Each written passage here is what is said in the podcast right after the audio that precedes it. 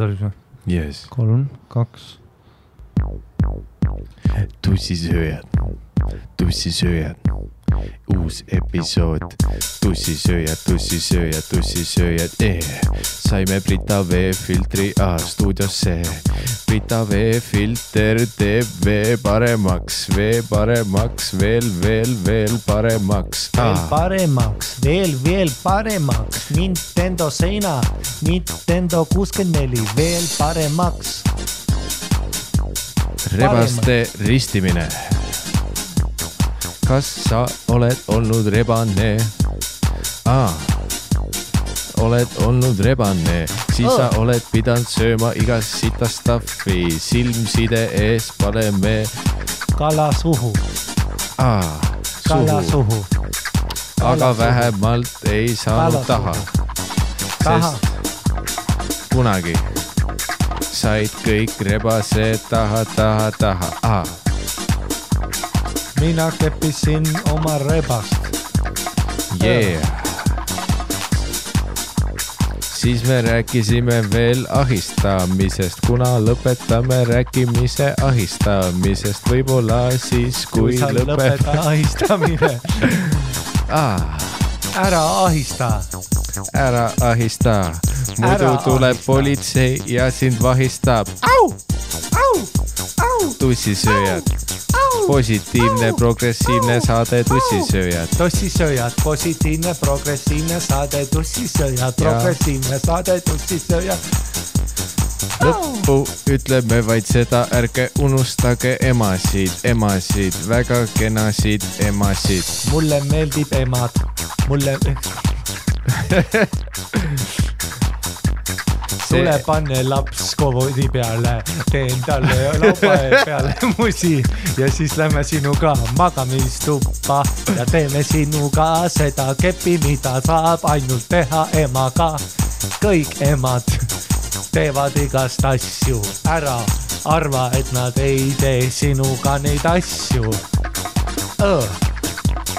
tussisööjad, tussisööjad.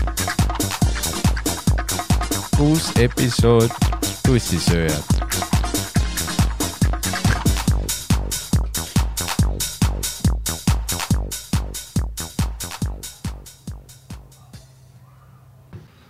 me oleme nüüd kaks meest teksatagidis onju.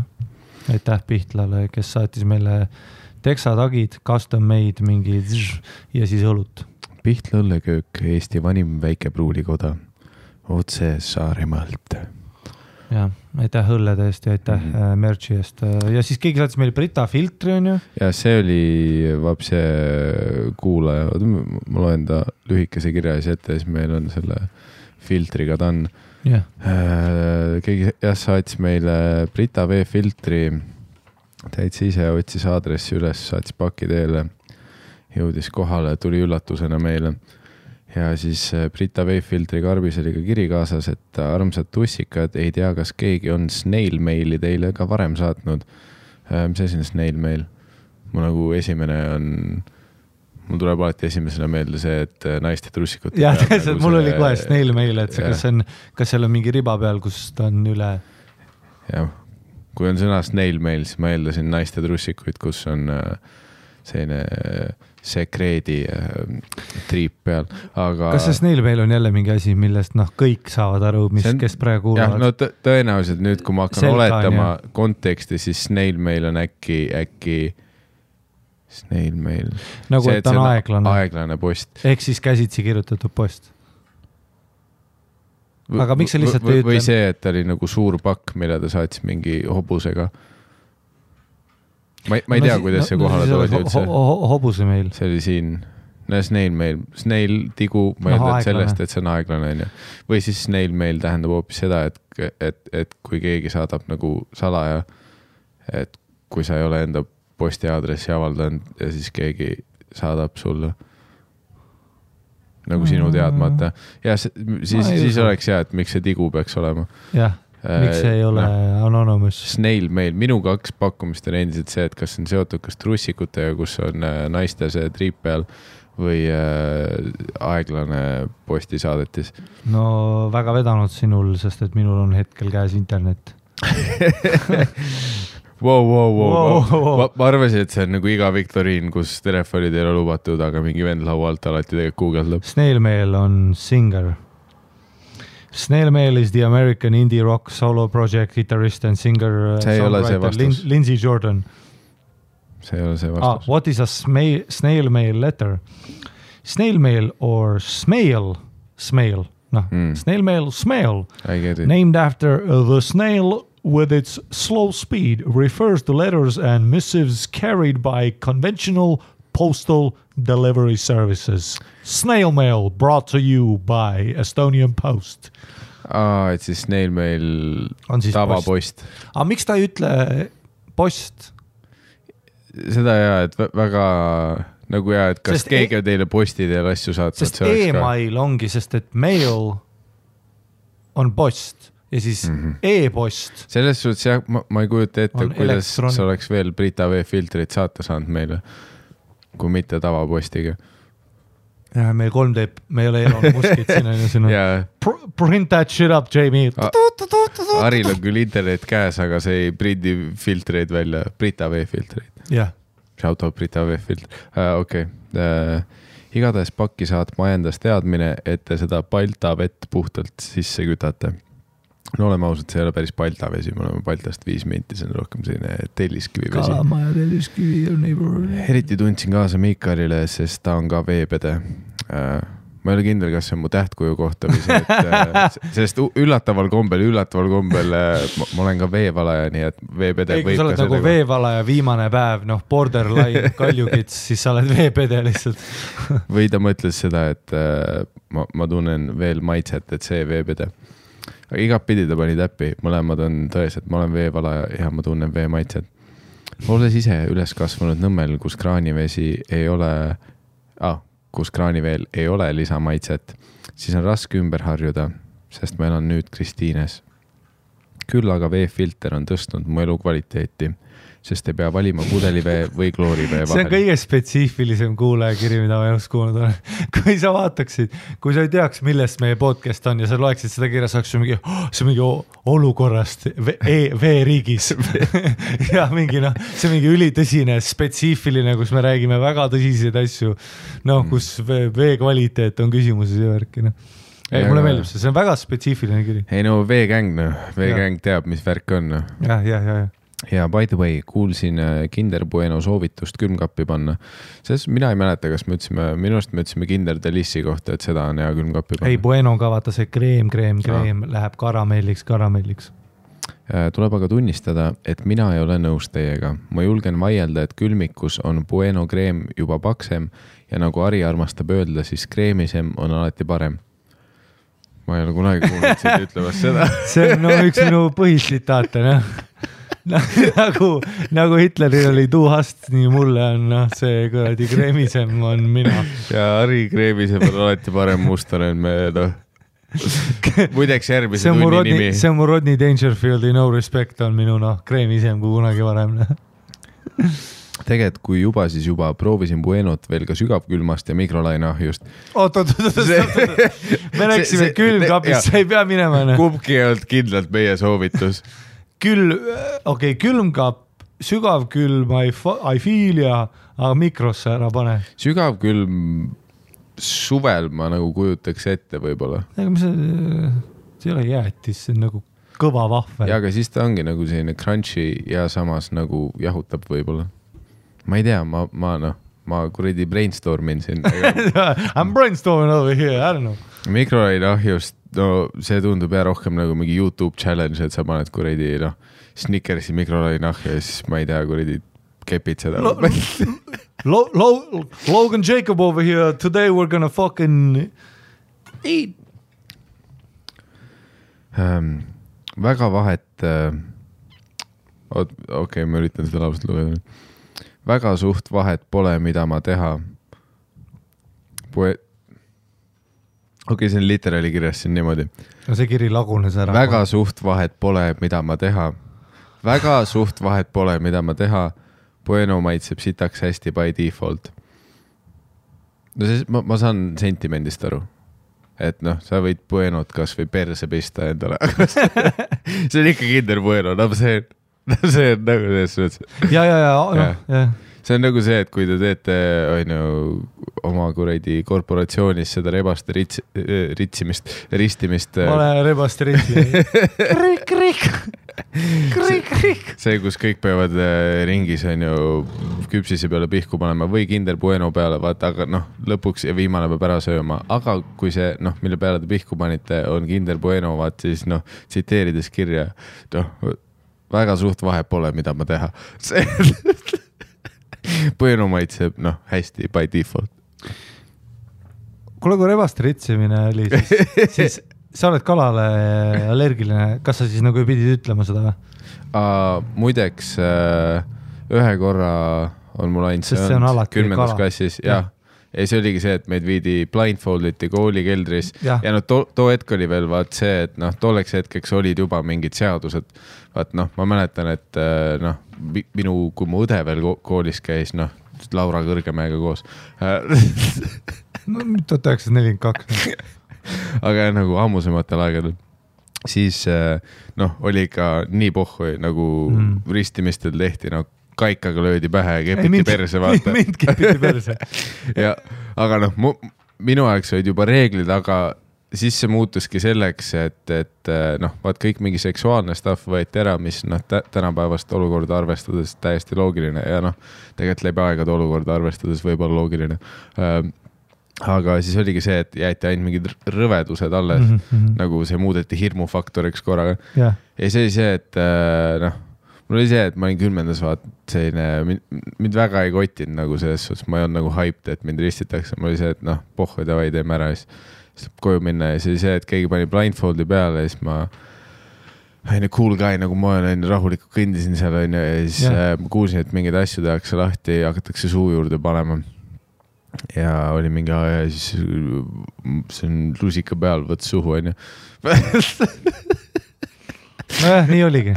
ja, ja siis mul oli see, et ma veits tundsin mingit äh, kalakat ja siis ma ütlesin nagu muuseas, et äh, by the way kutid, et ma olen nagu kala vastu allergiline, et noh, ma ei tea, mis teil siin lusika peal on. mul on silmsid ees, sitaks kõva, ma ei näe midagi, aga noh, ma igaks juhuks ütlen, et kui see on kala või mingi mereand ja ma praegu seda suhu panen, siis viie mindi pärast peab siin kiirabi olema või ma lähen pund surnuks onju ja siis mingi tüüp oli, noh, see, kes ristis. Ja siis mingi enam-vähem nende ristimisliidrile võib-olla viipas või midagi ja siis Jah. noh, korraga mult võeti silmsed ära, ei pohha, ärme selle tüübiga nagu noh, ma isegi ei hakka. ja siis mul oli veits nagu see, et issand jumal, sa oleks võinud noh, mind lihtsalt järgmisse vooru lasta või nagu see noh, kas teil on terve, kõik asjad on sprottidega või, või nagu no on. jah, ja siis nad olid, aa okei okay,, siis äh, sinuga me ei saa vaata. mul tuli lihtsalt sellepärast kohe, kui ma sa nagu retsimist rääkisid, mul tuleb meelde, mul on täpselt sama lugu, noh. Mul on täpselt, ma ei ole allergiline, aga ma nagu valetasin mm. -hmm. kus oli, aga vaata, ma vihkan kala nagu, ma ketin kohe. ei, muidu noh, anna mulle pullipeenis, ei seda küll, sülita suu. tule Kinder Bueno peale, pane see mulle suhu jah, täpselt ja ma ütlen sulle, väga suurt vahet pole, mida ma teha. jah, täpselt vahet pole, mida ma teha. ei, täpselt ja mul oli malevas oli niimoodi täp-, no täpselt sama kogemus, keldrisse, blindfolded, noh, full teevad seda Liam Neesonit, ma ei tea, kus ma olen ja ma olen ka vaata selline, et, et äh, mulle meeldib nagu noh, noh, kui kellelgi oli vaata kui me sõitsime rulaga, siis oli see, et mm. -hmm. jookse kiriku juurde onju, pane oma nagu perse vastu kla-, mis juhtus? oota korra, keegi tegi mulle vastamata kõne, ma kiirelt kirjutan, kas see on mingi tähtis asi või mitte.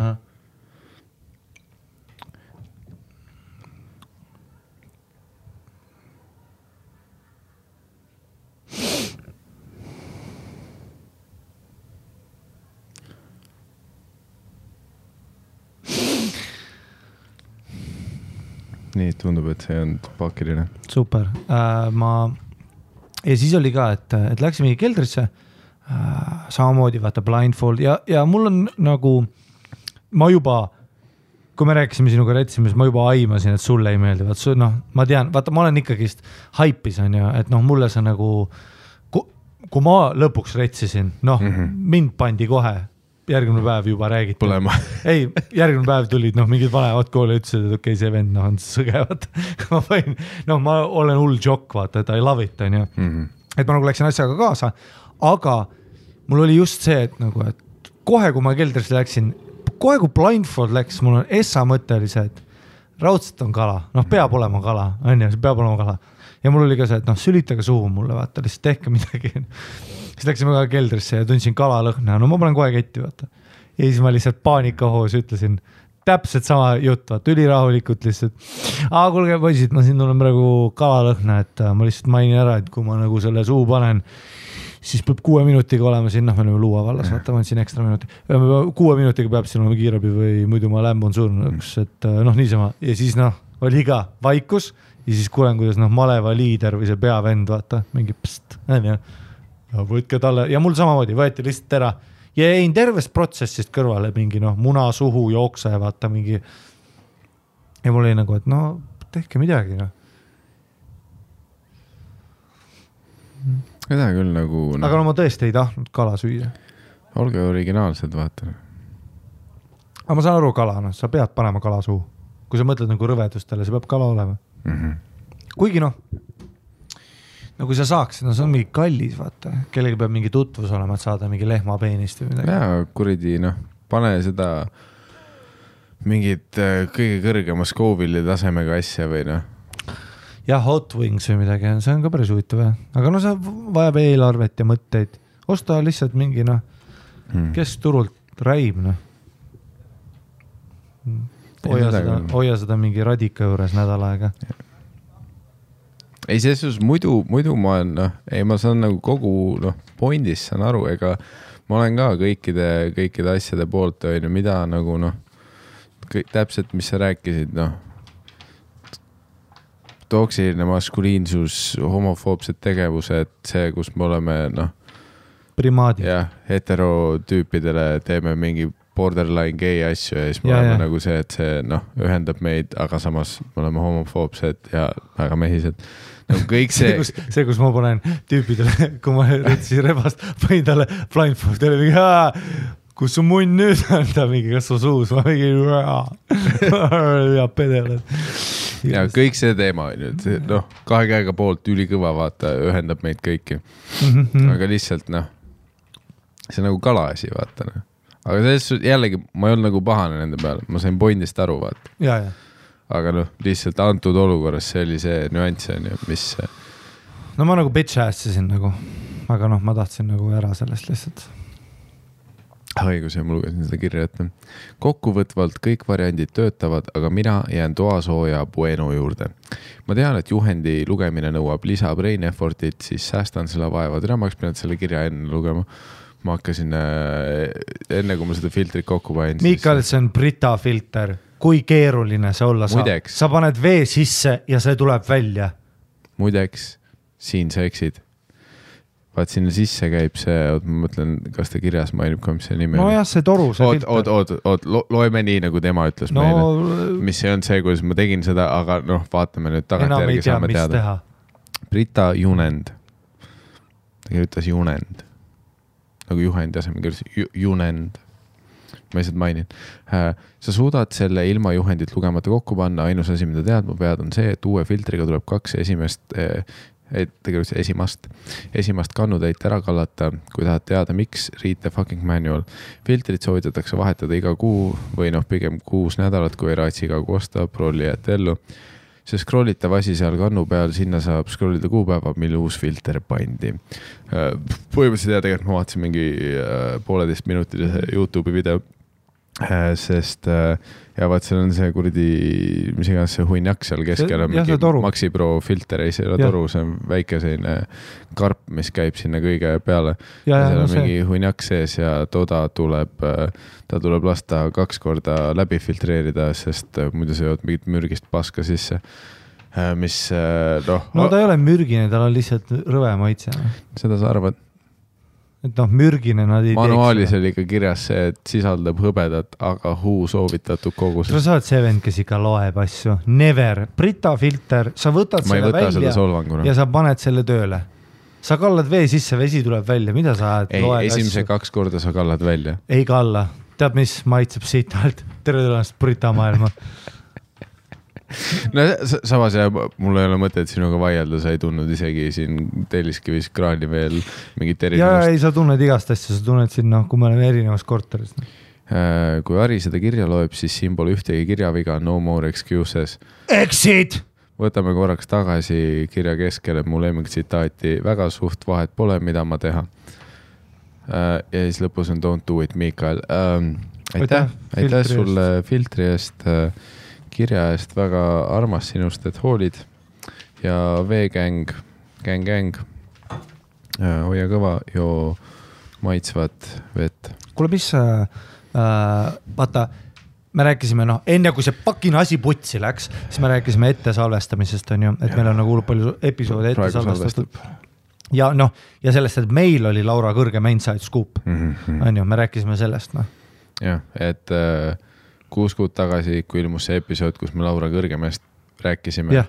ja too episood, kui me Laura Kõrgemast rääkisime, ilmus kuus kuud peale seda, kui me rääkisime Laura Kõrgemast, et too episood.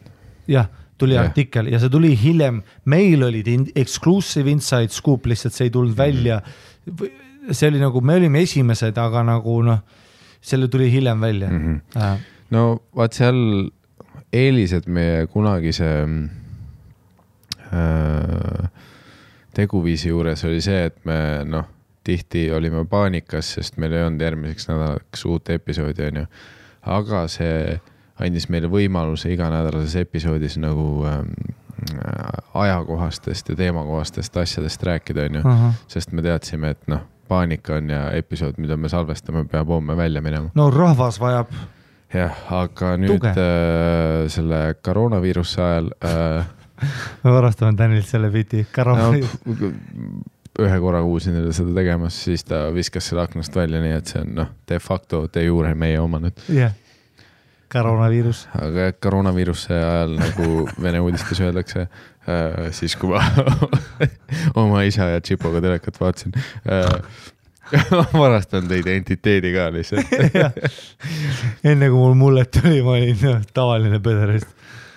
aga põhimõtteliselt jah, koroonaviiruse ajal äh, me salvestasime siis ette, onju, sest äh,, sest no teine variant oleks hea, et noh, meil oli noh, asjaolude tõttu rohkem äh, aega onju stu- stuudios käia.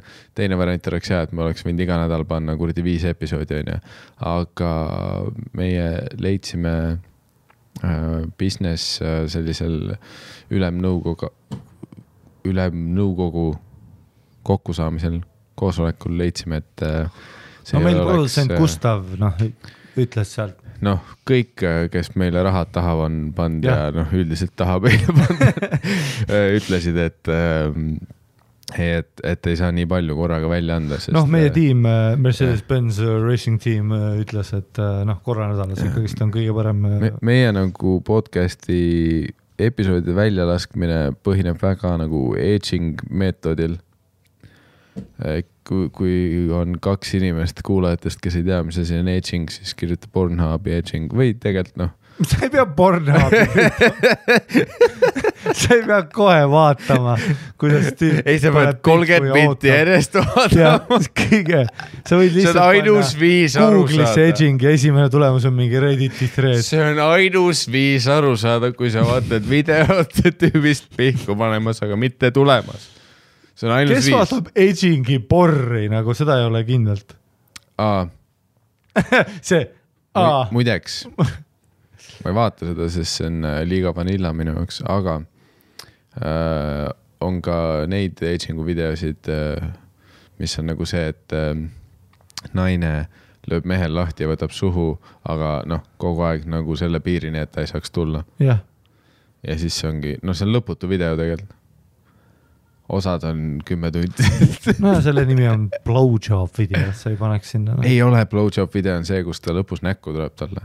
no reeglites seda kirjas ei ole. muideks on see on žanris, žanri eeskirjas. Pornhub ei võtaks maha mingi violations of act civilized, it's a, there is küll no coming involved. vähe teatud fakt, aga kui sa näed Pornhubis videot, mille nimi on blowjob ja kus on nagu see, et keegi võtab suhu, aga noh, kuskile tulemist ei ole, sa võid report ida selle video ja saad kakssada viiskümmend euri. et äh, vale žanr, this was aging, very upset, I am very aged out, very upset, now Very- I am aging, I wanted to come. jah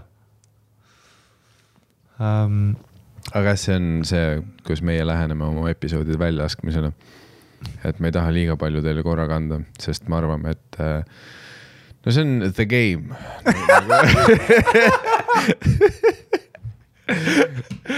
minnes nüüd veel parema analoogi juurde, siis äh, kindlasti meie lugejatest äh, ja kuulajatest Neil Straussi isegi. The Game. Neil Straussi The Game jah, see on äh, tussisööjate alustekst, ma ütleks. see on kõige biggest hunk of shit, mida ma elus. Mi, mina ja Harri muideks kohtusime esimest korda mitte stand-up'i tehes. ühel on kabu all sulg, teisel on mingi akvartsed prillid. kahekesi fedorades ja vestides äh, The Gamerite äh, konventsioonil London äh, kõrval asuvas väikses külas äh,, kus äh, noh, tal oli vest, mul oli vest, meil Jah. olid mõlemal fedorad ja siis me umbes pool tundi neegisime teineteist äh,. ma ütlesin, et äh, kena perse, kui see oleks naise küljes ja, ja noh, ta ütles mulle ka, et kenad sääred, kui need oleks naise küljes, noh, teate küll, kuidas neegimine käib siis me vahetasime neege umbes tund ja nii me saime tuttavaks ja sellest hetkest me What, otsustasime, what a scarf you have, shame of the color. millegipärast me rääkisime inglise keeles ka teile. me, me ei saanud oma cover'it blow ida. jah, The Game, Äh, ma lugesin, kui ma lugesin Mark Meroni raamatut, siis tal oli Neil Straussiga seal intervjuu ka.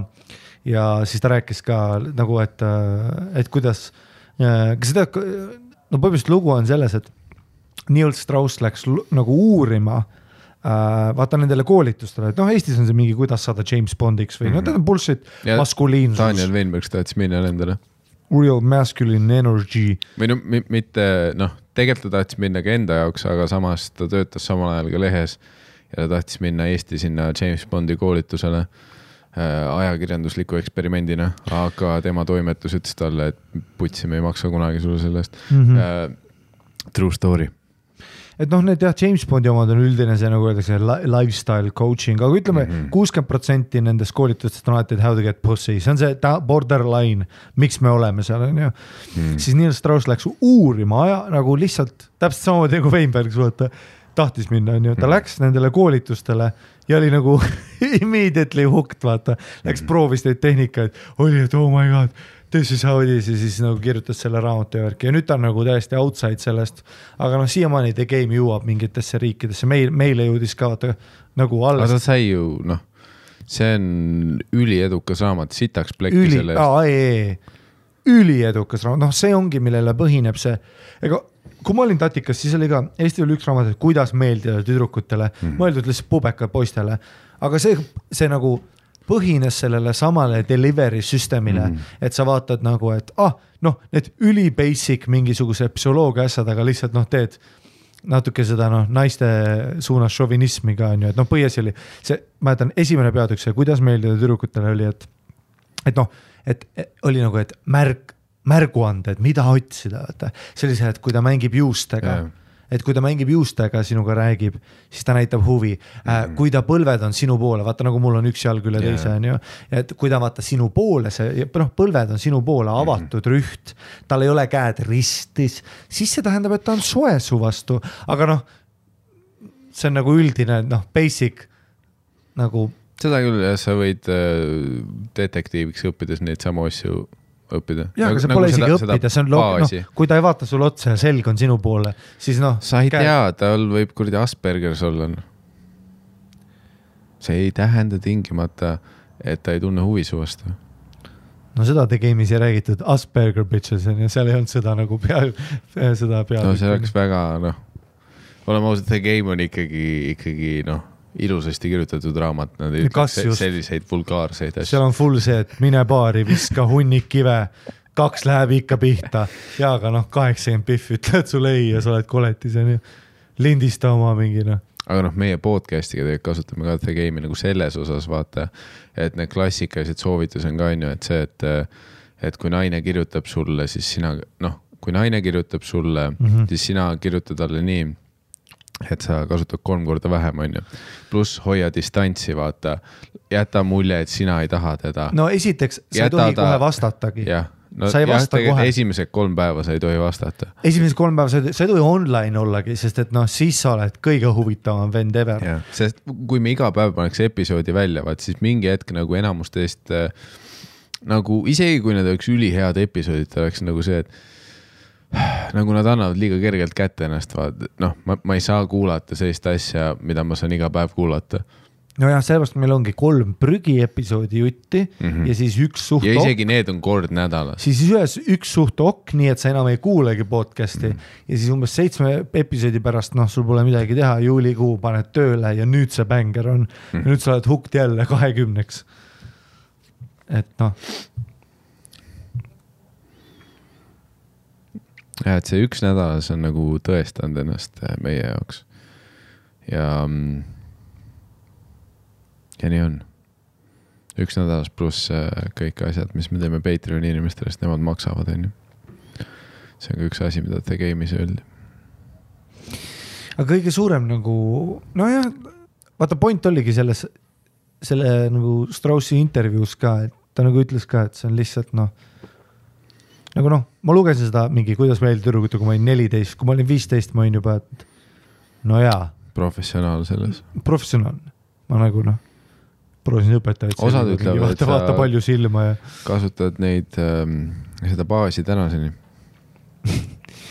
ei no sa ei tohi kohe vastata Biffile onju. kas sa veits kardad ka, et kunagi tulevad sinu kõik äh, text message'id välja või? aga nüüd me jõuame siia Kristel-Liia teemani onju. no jah, ma, ma ei tahtnud seda Kristeli teemaks nagu nimetama hakata mm Mhm. -hmm. ja sest see episood tuleb siis välja, kui keegi ei kui ta on mäleta juba. vastanud ka midagi. noh, kui keegi ei mäleta, kes Kristeli oli Jah., sest ta on juba vangis mm -hmm. ja ta on Tiger no ei Kingiga koos. noh jah. ei, ta on Tiger Kingiga koos selleks hetkeks, kui see episood välja tuleb, no ta Joe Jah. Exoticuga, noh, cellmates. jah. mis sa küsisid? et ka, kas äh, seoses selle episoodi lindistamise ajal, ehk siis issand aasta kaks tuhat kakskümmend juunikuu äh, sündmustega, kas sul vahepeal nagu noh, kasvõi noh, perse vahelt nagu korraks selline judin läbi käinud, et mis siis, kui mingid inimesed hakkavad nagu avalikustama äh, minu sõnumeid, mis ma saatnud olen. kuigi jällegi noh, kasutades äh, ka Kristeli ja sõprade vabandusi, siis ma ütlen ausalt, mina noh, minu läheduses on Harimati teinud ainult legaalseid asju, ma olen vaevu selle tüübiga tuuril isegi käinud, vahepeal Comedy Store'is näinud teda nagu noh, ma koos teeme podcast'i peale seda, mul pole aimugi, millega ta tegeleb, see on äh,. ma ei ole. aga miks sa seda räägid? sa teed mingi poliitilist vabandust, juba teed mingisugust. ei vaata, ei, aga ei vaata, kui see Kristeli asi tuli, esiteks no esimene nädal mind ei koti, onju, sest et noh, see on alati, igast asju toimub praegu ja kõik on bullshit niikuinii, no mingi seitse inimest, kes saavad kokku, kirjutavad mingi asja mm. -hmm. ja nüüd see käib, onju, et alguses ma ei pööranud nagu selle tähelepanu, onju. siis noh, muidugi hakkas huvitama, onju, vaata kuna vaata Kristeli on selles positsioonis nagu perso-, nagu ta on, ta ei ole nagu avalik, onju, ta ei räägi oma naisest, ta ei räägi oma, ta on veits nagu Joe Rogan, onju, et ta ei räägi nagu oma kuigi tagantjärgi võib tunduda see, et miks ta naisest ei rääkinud teistel põhjustel. ei, ma ei usu seda nagu äh, selles mõttes, et äh, ei, sest tegelikult kõik teavad, kes, mis ta naise nimi on ju. ja, ja ei ja ta on, sellest rääkis, et ta sai lapse ja värki. ja, ja, ja ei seda küll, aga ma ei mõtle nagu, et noh, ta ei ole nagu nii lavapersoonas kui ka podcast'is nii palju ei toimu nagu, ta ei räägi nii palju introperspektiivseid asju nagu ähm, nagu näiteks Louis CK rääkis, et kui temal oma draama oli seksuaalse, noh, Louis CK näitas nagu riista ja värki onju mm, Mhm. -hmm. kasutas naisi ära, nende oma positsiooni selles mõttes, et, et see oli ka nagu kuri asi, siis tema vaata stand-up on nagu introperspektiivne ja see spetsial, sa tahad isegi kuulata tema arvamust. aga Kristel-Liia üldiselt on natuke distantsis ja tema podcast on nagu ta ütleb, silly goose time mm, -hmm. tema stand-up on silly goose time, need on bitid. seal ei ole nagu sellist väga seda seina lõhkumist nii palju, et tema, mind hakkas huvitama kohe see, vaat, vaat temal on raske tulla, sest et esiteks tal on palju noore fänne, ka lapse mm. -hmm. lapsi inimesi, tal on palju liberaale, lapsi inimesi. lapsi inimesi tal on palju ja liberaal sa ütlesid, et mina olen poliitiliselt korrektne, sa on- ütlesid lapsi inimesi. lapsi inimesi, tal on palju äh, liberaalseid fänne Mm -hmm. ta on väga selline noh, täpselt selline nice silly goose time koomik no ta fännid hea on pigem nooremapoolsed. väga hea, väga hea koom, muidugi kõik see väga hea, no maailmatasemel koomik ja üldiselt selliste draamadega mul on siis ma, no mu esimene mõte oli, aa, sul on natuke raskem nüüd vaata, kuna see on selline elephant in the room asi nüüd et kui Louis, Louis CK-lt me teame, et ta tegeleb sellega head-on juba niikuinii mm., kuna see on ta stiil, on ju. või noh, loodame vähemalt, kui ta ei teeks, see oleks, siis oleks distants veel hullem, on ju. aga Kristi Liial ka nagu raske on vaata seda nagu mitte adresseerida, et noh, ta nüüd ei ole uus episood ei ole välja tulnud, ei ole ühtegi statement'it teinud, ei no ta ühe tegi, tema esindajad tegid nüüd uue statement'i on ju. et leiti need, nad avalikustasid terved kirjad, mida need naised nüüd muidugi noh, klassik on ju. Nad võtsid screen'i sinnamaani kuni tuli nagu see tekst, vaata, kus temal, noh, kus ta vastab ka midagi või valetab vanuse kohta, on ju. Need on muidugi kõik välja lõigatud, on ju. aga mu asja mõte oli ka see, et, et ah, et see on huvitav aspekt tema juures on ju, tema nagu sellise avaliku elu tee, mis persona ta loonud on. siis teine huvitav asi on see, et, et kuidagi nagu tundub jah, hästi palju seda, et nendel megastaaridel äh,, sest et noh, Kriste-Liia oli nagu stratosfääri minemas, on ju mm -hmm. podcast, üliedukas stand-up'ina, areena, hakkas areenasid puudutama, minema sinna Dave Chappelle, Joe Rogan, noh, sinna mastaapi mm. -hmm ja noh, piletimüügi suhtes, enne kui keegi tahab vaidlema hakata ja,. jah, jah, täpselt jah uh,. aga muidugi noh, mis siis, ta on killer, ta on mm -hmm. noh, temast räägivad kõik Bill Burr, Joey Diaz, Joe Roganid, Tom Segurad ütlevad, et noh, kui ta on enne sind peal kuskil, olgu see kolm inimest, kolm inimest ruumis või areenas, sul on putsis, sest ta on nii hea esineja. et noh, selles mõttes see on ka bullshit, mida nüüd muidugi need paljud nagu mingid noh, fucking noh karjääritud häkid, vaata Twitteris on nagu oh, arvata oli, et ta on pervert ja tere, sa pole ühtegi bittigi kirjutanud no,, see on äh, pärdik on ju. puhtalt uh, USA stand-up kultuur nagu. jah, aga igatahes siis mu mõte oli, et, et nagu alati tundub, Eddie Murphy'l juhtus seda, Dave Chappelle'il juhtus seda äh,. paljudel koomikutel on juhtunud see, et vaata, sa nagu oled stratosfääri minemas ja siis tuleb mingisugune asi, mingi isiklik kriis, lahutused la,, noh, mingi asi, mis avalikus silmis siis nagu teeb sulle, sest et see on loogiline mm.. kuidas sa saad olla nagu vaata, see on loogiline, et inimesed otsivad ikka midagi, midagi peab tulema niikuinii, onju kui sa oled eriti noh, sa teed podcast'i, sa teed palju esinemisi, sa oled megastaar, on ju. sa teed selliseid asju, siis mingi hetk niikuinii mingi asi peab tulema. aga noh, ütleme, on palju finantsasju, mingi Wesley Snipes läheb vangi, mingi Pauli show mm, -hmm. Pauli, mitte Shore, vaid see Pauli D või see fuck, The Situation kes iganes ta oli, tema läks kinni, ma mäletan ka, kui ta justkui ta blow up. et tihtipeale sellises nagu Hollywood entertainment'is, see on täitsa loomulik asi karjäärist et see tundub, et see läheb alati niimoodi, stratosfääri minek, siis tuleb mingi asi ja nüüd, kuidas sa teisest osalt välja tuled, on see, mis nagu tihtipeale define ib su karjääri, on ju. et nagu kõik need eelnevad saavutused nagu visatakse välja. muidugi tema puhul on, see ei ole nagu noh, see ei ole maksupettus, see ei ole, see on nagu seksuaal. mis midagi... on jah, vaata.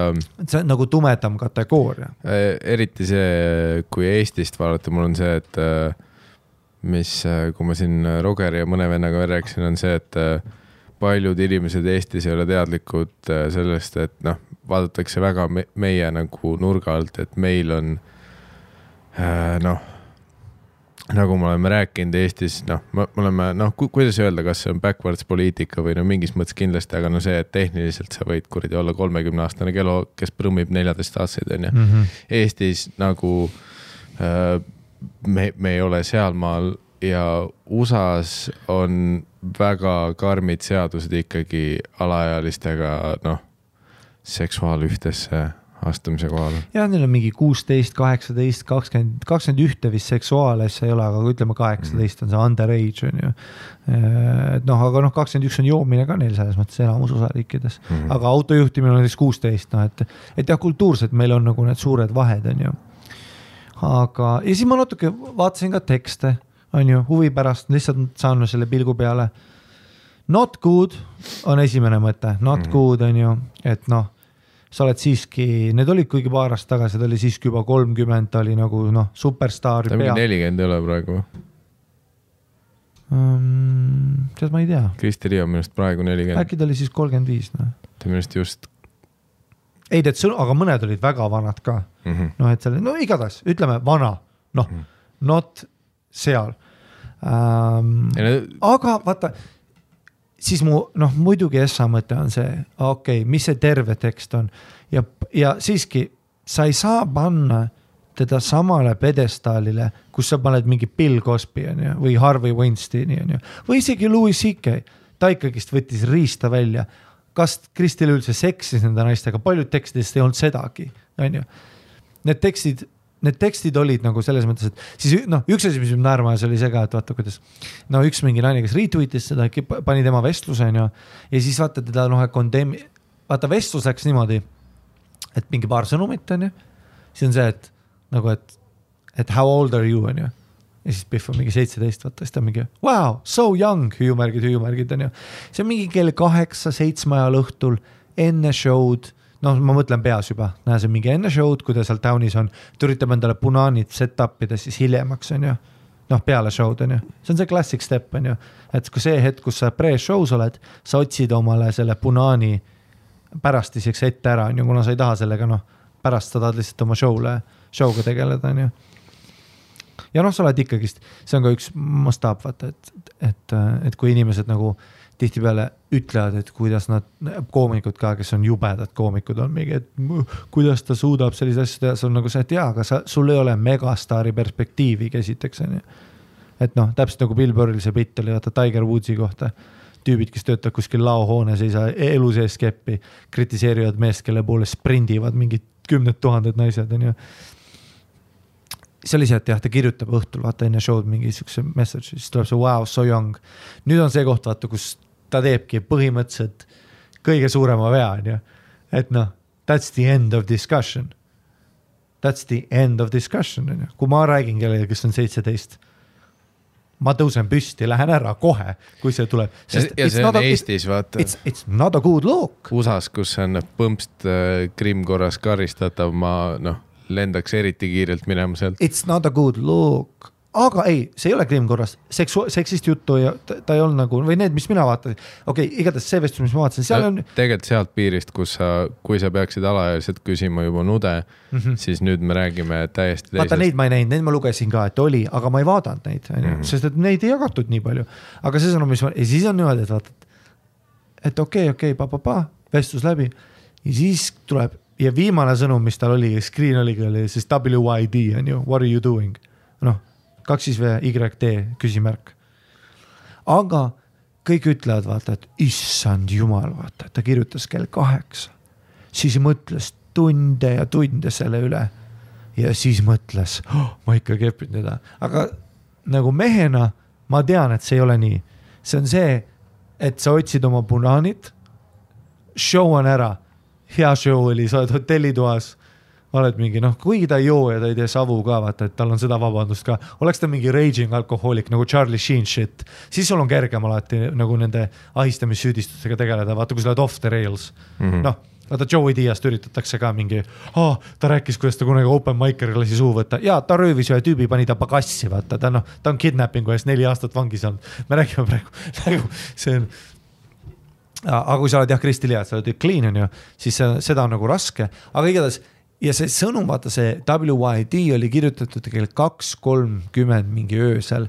ja minu esimene mõte nagu mehena, vaata sa kohe saad aru, kuidas see nagu, kuidas see creepy mõtteosa töötab, on ju, et sul ongi show ära, sa lähed hotellituppa, oled voodis, vaata, pöidlake jääd ringi. ja siis mõtled lihtsalt huvi pärast, noh, ta on seitseteist ja mulle meeldivad noored Biffid nii nagu Kristelile meeldib, noh, ilmselgelt on ju, kuna ta nagu neid tihtipeale nagu solicitis on ju mm. -hmm. siis sa näed, et see on see nagu bad call, kus sa oled nagu, aga panna seda sinna kasti, et aa ei, see on nagu vägistamine, ta on mingi noh, predator ja kõik need.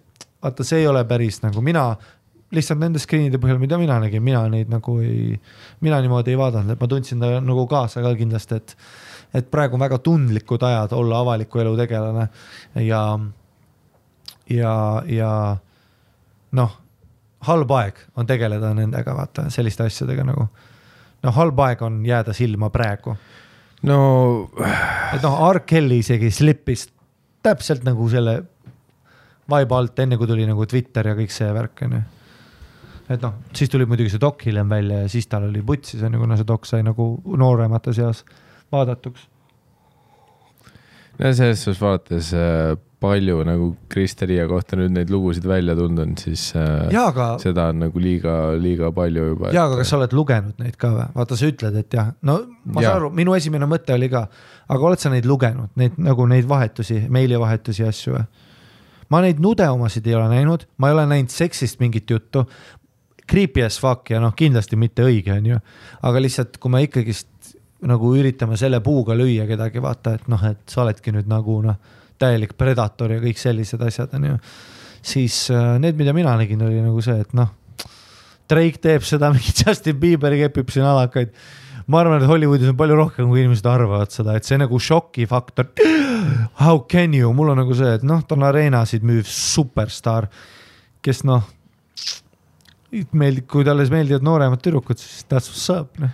ei no kindlasti seda on palju, aga ma arvan, et see kogu case'i eesmärk ongi nagu see, et, et, et seda ei oleks nii palju, on, ma eeldan ikkagi eesmärk sellistel, mis iganes, kuidas neid kutsuda, aktsioonid või whatever Mm -hmm.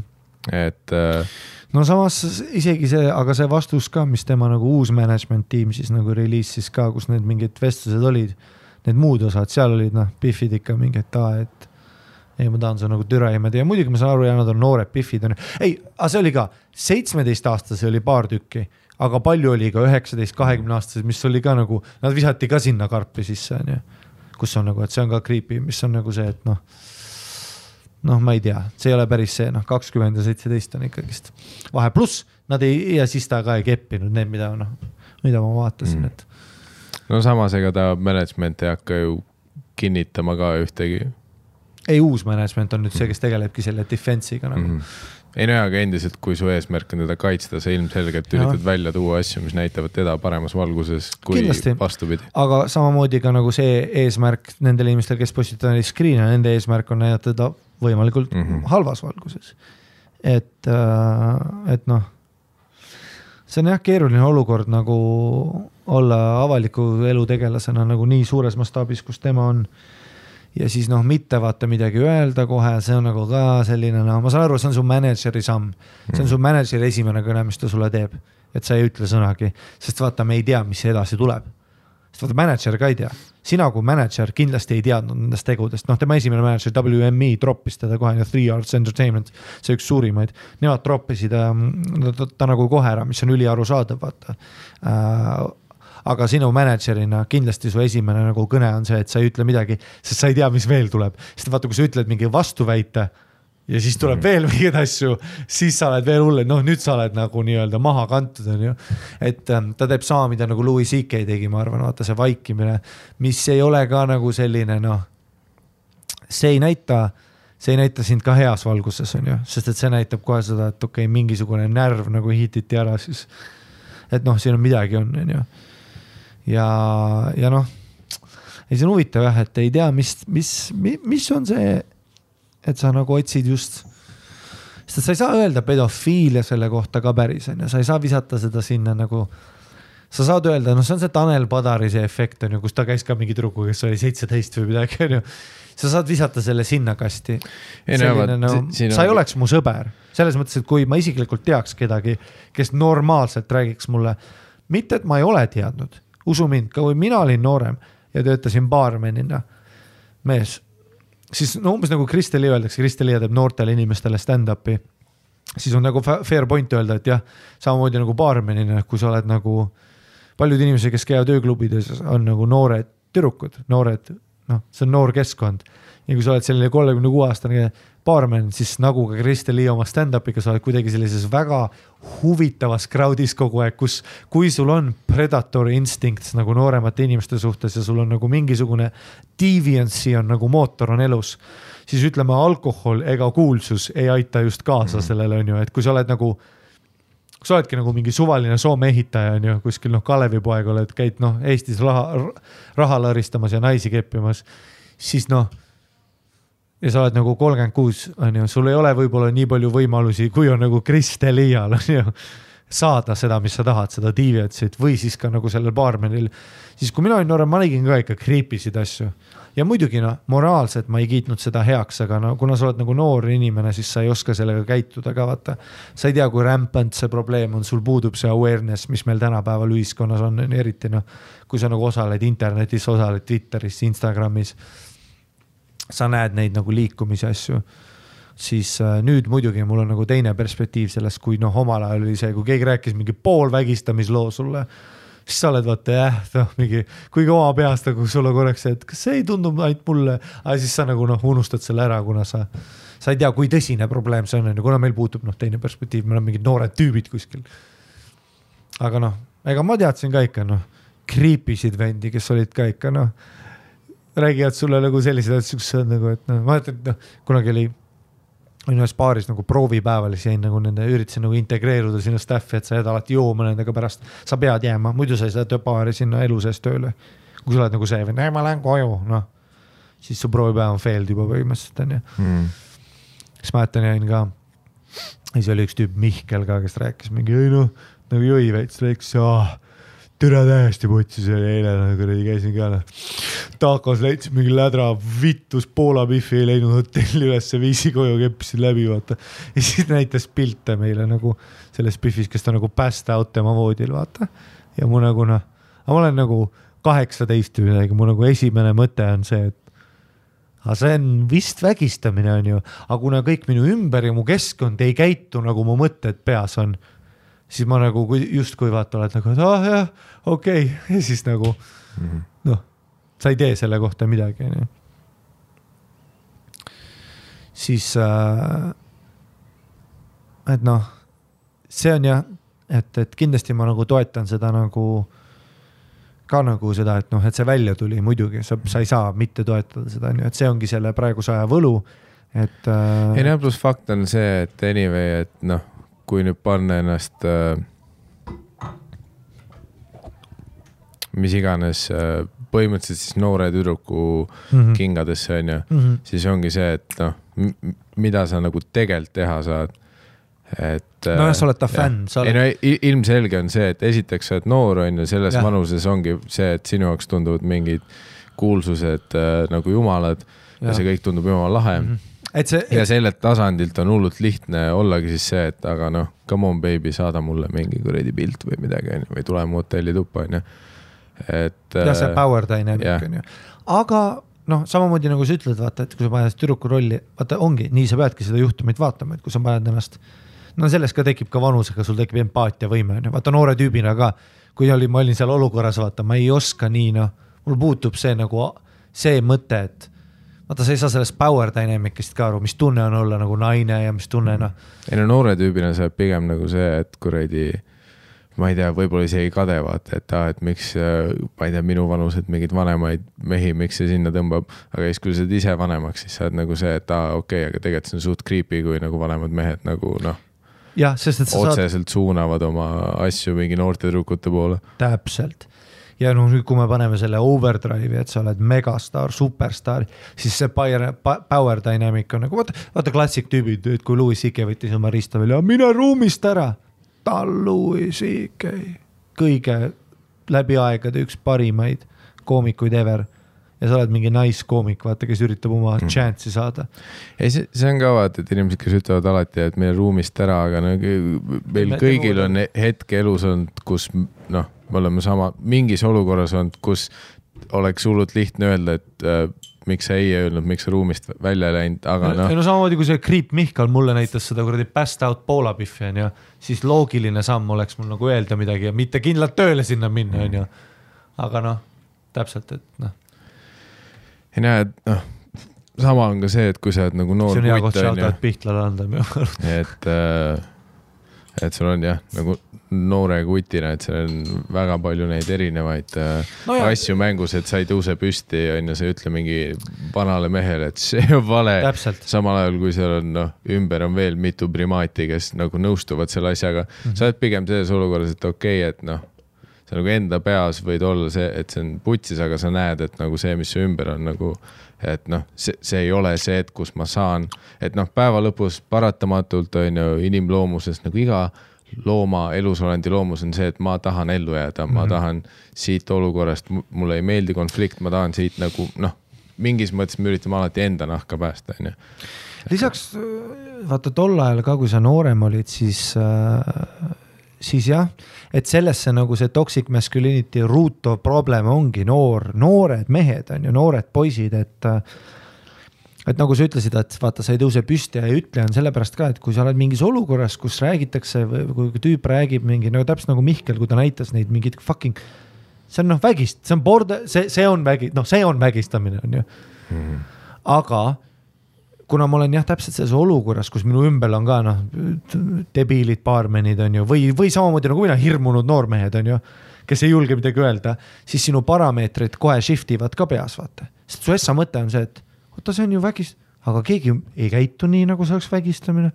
siis su ümber on see, et kas mina, kas mina nagu arvan, et see on nagu halb või, et kas minus on asi, on ju? See klassik, see, mis on see, et kui vaata need igast sotsiaaleksperimendid, mis alati tehakse mingi peidetud kaameraga, kus on mingi tüüp äh, kus on mingi tüüp äh, ooteruumis kuskil ja kõik teised on näitlejad ja siis nad teevad seda vaata, et iga viieteist minuti tagant tõusevad püsti korraks või midagi või noh, iga minuti tagant või midagi. siis, mis seal oli et, et seitsekümmend protsenti inimesed hakkavad lihtsalt automaatselt püsti tõusma. karja mentaliteet. ja, ja noh, jah, täpselt karja mentaliteet mm. -hmm. et selles on ka probleem, et ongi, et minu nagu parameetrid too hetk ei olnud nagu seal, kus ma nagu realiseeriks seda probleemi nii tõsiselt, et, et, et noh, see oli nagu, ma olin nagu, et ah, crazy mingi üks tüüp, vaata, ma ei mõtle sellele, et ai, et noh, kui me nagu käitumegi nii, et see on normaalne, siis neid tüüpe pop-up ib veel kindlalt, onju. ja no samamoodi ma usun, on see ka nagu mis iganes Hollywoodi või kuulsuste ringides, et noh, oletame, et isegi sa oled mingi kuradi Comedy Story koomik ja näed Kristi Riiet mingi noore Biffiga mm., nagu see on Kristel Liia. jah, kuna sa tead, et temal on selles kommuunis nii suur hääleõigus, ta, ta võib enda sõnadega, mis ta kellelegi teisele sosistab mm, -hmm. nagu sinu elu, sinu raha teenimise, kõik su karjääri perse keerata jah, seega noh, see paratamatult tekitab sinus ka ju selle konflikti, et kas noh, kui väga ma tahan nüüd mingi sotsiaalse õiguse eest võidelda ja kui väga ma tahan seda, et minu elu oleks okei no okay,. ellu jääda. jah, aga siin ongi nagu ka see probleem, et vaata, nagu sina ütlesid ennem, paneme sellest ennast tüdruku äh, kingadesse. täiesti noh, arusaadav. mis, mis, kuida-, mis meie seisukoht on. kus läheb asi blurriks minu jaoks, on see, et samamoodi me peame ka panema ennast siis Kristelia ja, või sellise, sellise sarnase käitumisega tüübi kingadesse. et kus ta on megastaar, tema reaalsus on väga warped. vaata kui sa kõnnid ruumi sisse ja sa oled tõeline megastaar, sa teed areenasid, asju, see on täiesti normaalne, et sinu enda parameetrid sinu peas hakkavad ka muutuma. mis on üldse normaalne käitumine, oota, kas ma olen kriip või ma olen lihtsalt megastaar, onju. noh, nagu räägitakse, et no nagu olid jutud, vaata, et Drake ju laulab mingi alaealistest, alaealistest Mm. tüdrukutest on tekstid, nendega kogu aeg on räägitud sellest.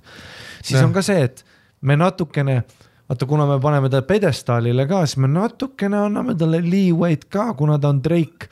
Ja kui meie juba mõtleme nii, mõtle, mis tema oma peas mõtleb, mis või mis Matrixis ta elab. saad aru, mida ma mõtlen, onju, et kas et ma ei, tihtipeale ma nagu tunnen kaasa ka inimesele selles mõttes, et ma ei usu seda, ma lihtsalt noh, oma noh, jällegist peegeldades, et ma olen, ma olen nagu nice, nice guy, ma olen nagu, ma ei ole kriip, ehk siis mina oma parameetrid, ma nagu panen ennast nagu, ma ei taha uskuda seda nagu nii tumedat külge mingile inimesele, et, et võib-olla tema kingadesse pannes ka ma tahaks justkui uskuda rohkem seda, et sa oled nagu, kui sa oled seal maailmas, you get nagu, nagu inglise keeles on väljend, you get caught up in it, saad aru? Et sa oled tuuril, staadionid, fännid ah,, mis ma veel, noh, nüüd hakkab see võim juba mängima, sinu normaalsus muutub, teised koomikud ei julge midagi öelda. sa kõnnid ruumi, Biffid, kõik tahavad sind, sa hakkad tekstima. üks hetk sa oledki noh, oled mingi alaealiste mm. Biffidega juba tekstid, otsid neid, otsid, kutsud noh, mitu, vaata va,, see üks lugu oli ka, kus kaks tüdrukut läksid tema tuppa. üks oli vist seitseteist, üks oli kaheksateist ja siis nad ütlesid ka, et things got really weird and creepy and then we just left. mis noh, mu esimene mõte on see, et no jaa, sind kutsub su lemmikkoomik areenas, kus on noh, kaheksateist tuhat inimest, sind kutsub välja, sa oled mingi suvaline Arizona lits. Miks sa nii eriline oled ja sa lähed tuppa, kes sind kasvatas, kus su vanemad on, keegi nagu, mis kuradi mõtlemine sul on, sa lähed kuskile mingi noh, tüübi hotelli tuppa, oh and then things got weird. mida sa arvasid, et sa sinna tegema lähed? Ma ei tea, mul on tunne, et nagu osad äh, sellised teismelised tüdrukud, noh, võivad päriselt olla nagu piisavalt lollid, et neil on nagu see, et mingi spekter peas ütleb nagu, et jaa, et see on hotellituba, ma tean, mida see tähendab, aga noh, mingi osa on jällegi see, et nad on vaadanud piisavalt oma Disney Channeli teismeliste seriaale, kus on kõik ilus ja värk ja et no noh, siin me tuleme tagasi episood üheksakümmend üheksa või mis see oli, naiste elu on sõda. On ju, siin ongi see, et noh, türa nii ei saa, nii ei saa, nii fuck ei saa, nii lihtsalt ei saa. et noh, jah, selles suhtes, et noh, nii kurb, kui see ka ei oleks, siis ma olen ise ka mõelnud selle nurga alt, et, et et kuigi kindlasti nagu üks suund on see ja et me peame noh, üht või teistpidi nagu märku andma, et mis iganes kuradi äh, rõve käitumine on rõve, on ju, ja mm -hmm, seda, on ju, aga, aga ka teiselt poolt paraku, kuna noh, asi on putsis, siis see on äh, natukene tuleb ka seda teha, nagu me ütleme USA-s, kui keegi läheb matkama, siis me ütleme, et võib olla juhtum, kus karu tuleb, on ju. ja mida me teeme, on ju, kui karu tuleb, on ju, et noh, suht putsis on, kui karu tuleb. et, et, et noh, kahjuks siin peab olema natuke ka seda poolt, kus vanemad naised siis ütlevad noortele tüdrukutele, et nagu noh, mis on need punased lipud, mis on, on ju, millest hoiduda. öine hotellituba ei tule mitte kunagi küsimuse alla. on ju? That's it, kuigi kui noh, sa just keppima ei lähe, noh, on ju. mul on nagu endal nii raske seda kuidagi mõelda nagu seda, et, et, et noh, fakt on see, et Kristi Liial oli nagu tohutult naisfänne äh,. ja noh, kindlasti piisavalt täisealisi, kes nägid head välja, kes tahtsid teda keppida ja sealt tekibki minu jaoks nagu see, et et noh, see peab mingis mõttes nagu valik olema ju, sest nagu kõikidest, kes kirjutavad sulle, et sa oled täna minu linnas, ma tahan sind keppida, seal on kindlalt kahekümne viie aastased ka. Sa oled, aga nagu, kes jäävad su radari peale? Ja noh, ja tagantjärgi on, on ju tema podcast'ist, teistest podcast idest igast nagu asju välja lõigatud, mis on no pigem noh, kui, sulle meeldib must huumor, naljakad. väga naljakad jah. sest seal ongi no kõiki neid on ju, et kus I öeldi thought, I thought Snapchat goes away. ja et on ju, kus ühes podcast'is öeldi, et Snapchatis saab screenshot'e teha ja siis on nagu Liia record'ida. näost tehtud äh, on ju kuradi slow-mo ja värki. ja siis ta tegi tegelikult enda podcast'is mingi klipi sellest, kuidas osad neljateistaastased näevad nii nagu täiskasvanud välja, mis on yeah. nagu, ma saan sellest bitist ja ma saan point'ist aru jah, nagu me oleme kindlasti ajas sinna liikunud, kus noored näevad nagu noh, vanemad välja, kui nad tihti on. aga tagantjärgi see kõlab noh, jälle nii, et okei okay,, nagu nüüd selles kontekstis see ei kõla Mhm. üldse hästi. ei, seda küll, et pluss ta hullult võitles ju selle vastu ka, kus ta väitis, et hot, äh, Hollywoodis ei ole nagu nii-öelda pedofiilide ringi millal noh, mõeldigi nagu. Organiseeritud. jah, ja, ja selle all alati, kui inimesed rääkisid Hollywoodi pedofiilide ri- ringidest ja Epsteinist ja värkidest, keegi ei mõelnud seal, et nad kuradi viieaastased kepivad, onju Jah., mitte nagu katoliku kiriku teema, vaid mõeldigi just mingi viieteist, kuueteistaastased, seitsmeteistaastased mis on noh, USA-s ikkagi see, kui sa täiskasvanud mees alla kaheksateist, ei ole menüüs on ju, see on mm. -hmm. noh, USA-s. No nii, nagu peaks olema. jah, et noh, ainult noh, Eesti ja mingid kuradi riigid veel on. see on vist Eesti, Iraak ja Süüria, no mingi sellised riigid on. Balkan ja Poola ka võib-olla. ja, ja, ja noh äh,. ei, selles osas on sul õigus jah, et kui ma nagu mõtlen sellele, et, et, pluss, et jah, et, et, et sul on võimalus nagu teisi. aga noh, ei tagantjärgi nii palju vutsis asju, vaat see, et ta tuuriplakatiriga, kus ta beebit käes hoidis. ja, ja follow the leader. ja see, et enda fänne nagu beebideks kutsus. ja, ja. Sest üks äh, lugu, mis ma My lugesin,, my babies, see oli päris creepy, aga no, sucking and fucking my babies. äh, aga no jällegi ja siis oma see cult, vaata, we get in the cabin and we are sucking and fucking babies. jah, no tagantjärgi on nagu noh, jah, tagantjärgi saad alati öelda hästi paljude asjade kohta, et need olid punased lipud. aga mingi lu- lugu, mis ma lugesin, oli, mis on jällegi vaat see, et see on lihtsalt mingi tü- tüdruk, kes äh, nüüd on tõenäoliselt äh, vanem kui ma õigesti mäletan, aga rääkis enda mingi kunagist kogemusest, et kui ta oli kuusteist, seitseteist on ju, midagi sellist, et siis Kristeri oli mingi tema linnas on ju, ta-ta-ta, see klassika on ju, et ta oli ise ka mingi Twitteris like inud asju värki, sai kirja. Ja siis seal loos, mis on jällegi vaat see, et see on lihtsalt noh, keegi lihtsalt kirjutas selle, mis on jällegi see, et noh, ma ei saa öelda juriidiliselt, et see nii juhtus, aga teisest küljest on jällegi see, et noh, ma ei taha olla ka täiesti vaata see, et okei okay,, kui sul ei ole videolinti mulle näidata, siis seda ei juhtunud, on ju. Mhm, seega noh, mina ei tea, mind ei olnud seal, aga see oli üks lugu, mis liikus, oli see, et, et mingi tüdruk ütleski, et et, et oligi nagu keppinud Teliaga ja siis, et Telia oli vahepeal küsinud, et oled sa kõik keskkoolis või? ja siis ta oli mingi mhmh ja siis ta oli öelnud fuck that's so hot mis on, nagu kogu pilti praegu kokku pannes, ma ei välista seda, jällegi ma ei ütle, et see on sada protsenti tõsi, aga ma ka ei välista seda, ma olen noh, täpselt keskel, ma olen siin noh, ma nagu näen noh, mõlemat poolt, et see võis juhtuda, see ei võinud, aga kui see juhtus, siis see on noh, väga disturbing, see on noh Jesus Christ nagu ja noh, et see kõik tuli välja, noh, põhimõtteliselt sellel ajal, kui Kristeliia laps sündis mõned kuud tagasi. ja mis on noh, mis nüüd jätab ka mulje, vaata, et noh, et oleks noh, paljud oleks öelnud, et ta teeb nagu Joe Rogan, vaat, kes nagu enda naise nime, mida iganes, vaata, noh, Joe Rogan paneb oma koerast pilte, ta paneb oma naisest, mis. Joe Ro-, mingi hetk oli aga see noh, ta ei pane oma see oli tütardest most ka. Google thing mingi hetk, et Joe Rogan family ja sa ei näe piltegi. sest, aga see tuleb ka sellest, et Joe Roganil on palju heitereid ja samas osad fännid on ka putsis, onju. jaa, muidugi noh. ja, ja tal ongi see, et ta ta tahab oma pere kaitsta, onju, ta on noh, ikkagi family man, ta kuradi tapab kitse, viib koju süüa, onju. jah, aga onju noh, Krister Riia oli samamoodi, et, et tegelikult oli vist kihlatud, onju, ja mm. -hmm. noh, nüüd on nüüdseks lapse ema, onju. ja, ja noh, kuskil ka nagu otseselt ei ole, vaata ei ole mingi Instagrami pannud, mida iganes, onju. ja, ja noh, nüüd, nüüd tagantjärgi on see hea, et noh,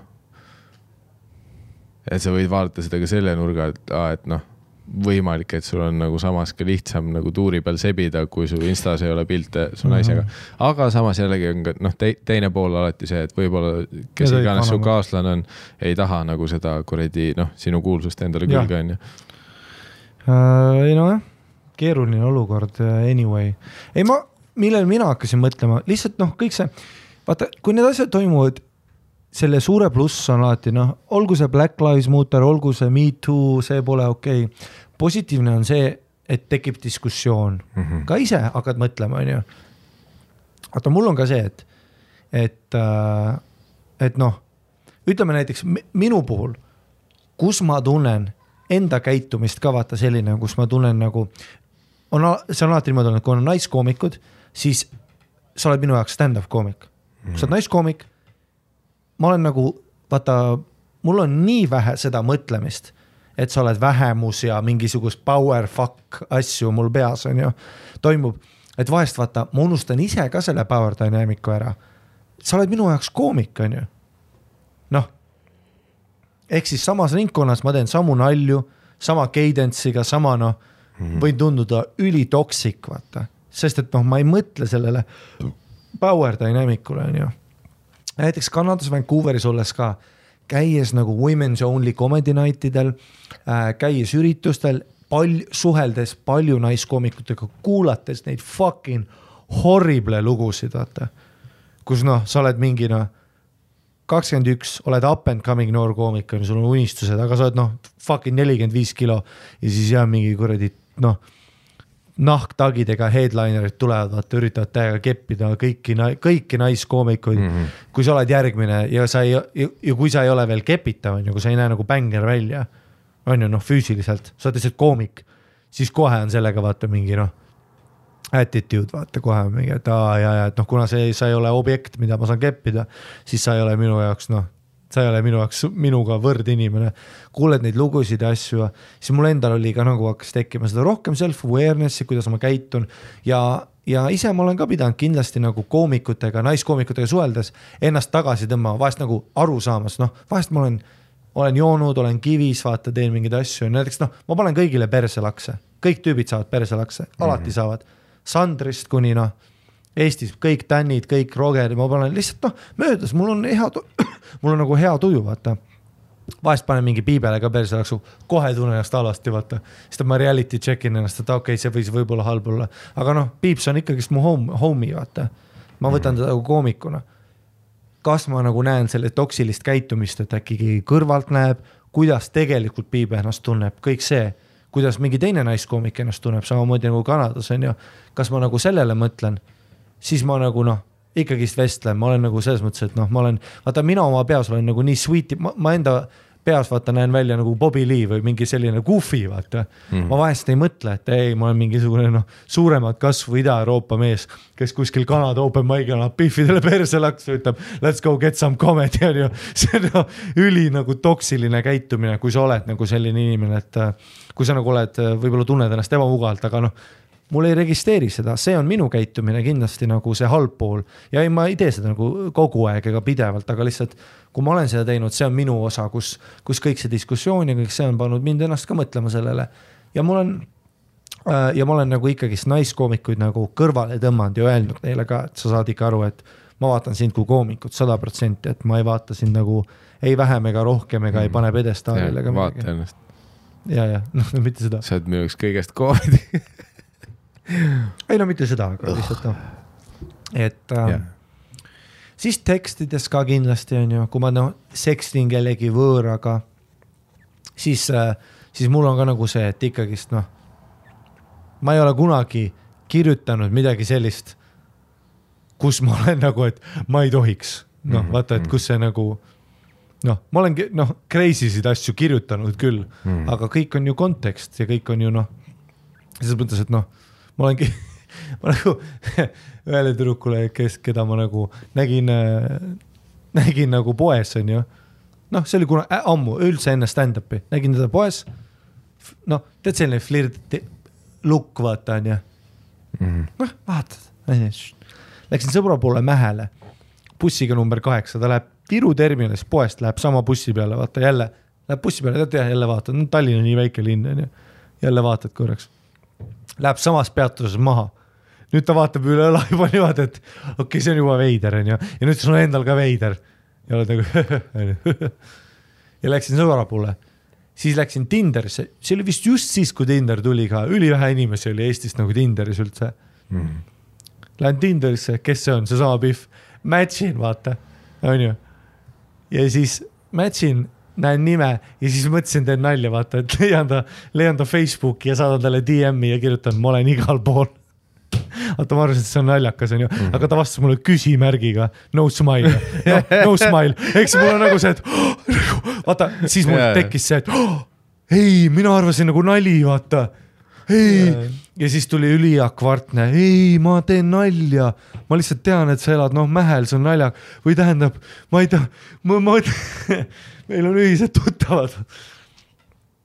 et, äh, et selliseid nagu, selliseid sõnumeid ja selliseid asju on ikka tekkinud, kus sa nagu mõtled korraks, et okei okay,, et siin on nagu teine asi ja ma tõesti noh, ma olen mingi päev, ma ei tea, see oli paar kuud tagasi nüüd ammu, kui ma tweetisin ka, et et, et man I m happy to be a man, et see on nagu et lihtsalt noh mida rohkem sa nagu loed nende juhtumite kohta, mida rohkem sa loed nagu Twitteris, mida rohkem sa näed neid liikumisi, kõik need see pole okeid ja seda rohkem sa oled nagu, et no seda rohkem, vaata palju me kirju oleme saanud, kus on noh mm -hmm., noh vägistamist tehakse noh, vana ja one two ja vägistamine, vaata.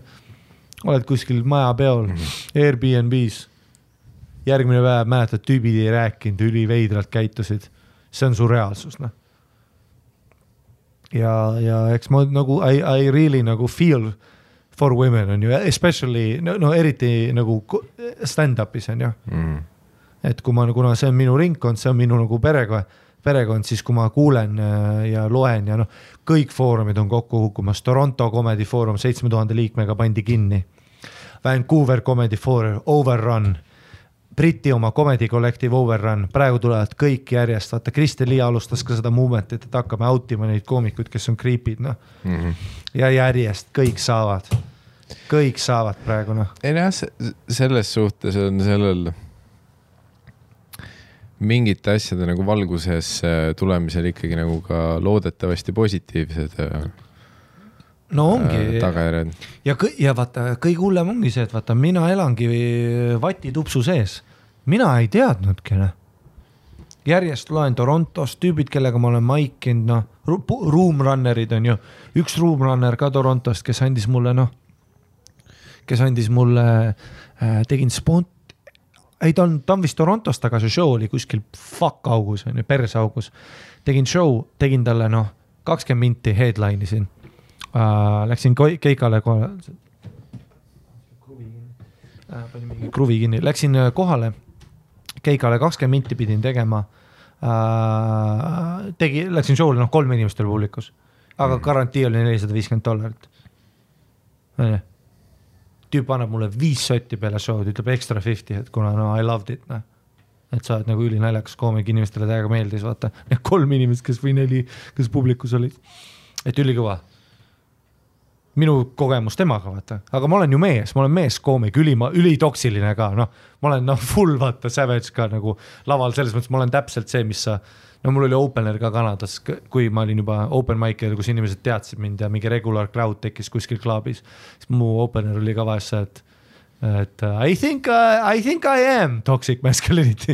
Nagu, et see on nagu, et kõik minu käitumine ja kõik minu lood ja asjad on see, kus sa oled nagu, et jaa, jaa sellest, aga noh, selle üle ma nagu nalja teengi siis ma ei mõtlenud, et aa, tema, tema ei näinud neid bitte, tema nägi, et türa ei, see vend ongi see vend, kõva mm., ma annan talle extra fifty, vot see on mees, selliseid mehi, ta räägib, mulle meenus dialoog hiljem ka nagu, kui ma lugesin postitust, mida kõike ta on teinud, keegi noh out'is teda ühes seal äh, comedy foorumis Kanadas, siis mul oli nagu see, et oh shit, need olid kõik red flag'id, aga noh, ma elan oma vatitupsu sees, ma ei näe, vaata, et see, kui ta ütles mulle vaata, et aa ja you know women been getting away with too much lately. Ja mul on nagu yeah man, nad nukevad.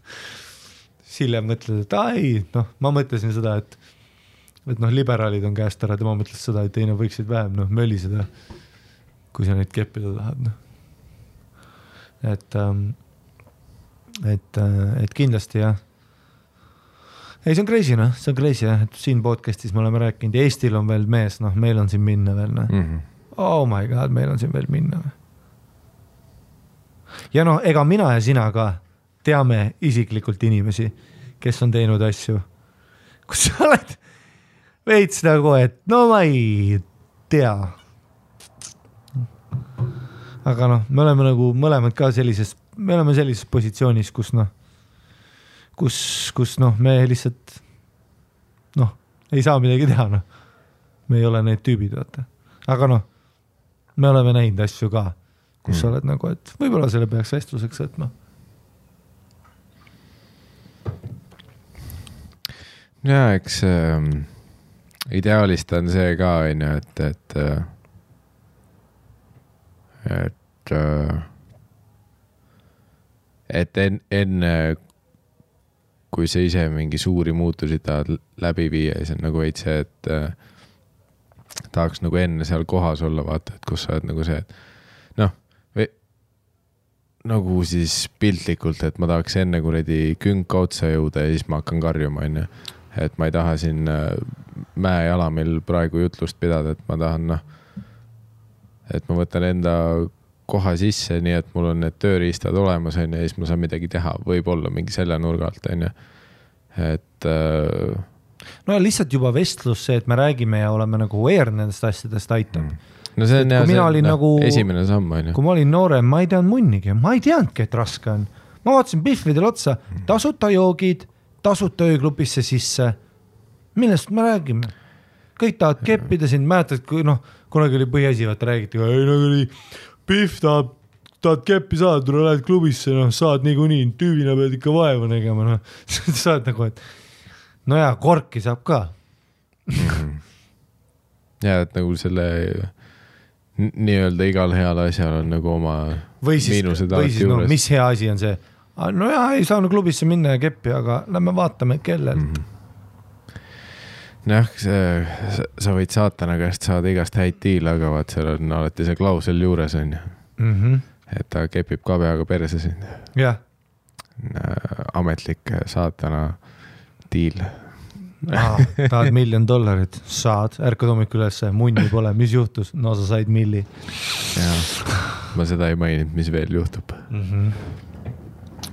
Pluss muidugi Eestis meil läheb noh, vaat nagu me oleme ka rääkinud, vaata on see, et, et. naised äh, viskavad äh, endale oksi kodaratesse et nojah, kindlasti on ka see, et on, on ju mingid äh, teised naised, kes tõenäoliselt ei nõustu selliste progressiivsete vaadetega ja, ja nagu üldiselt ikkagi nagu see üldine pilt on nagu ajas võrdlemisi taga, onju.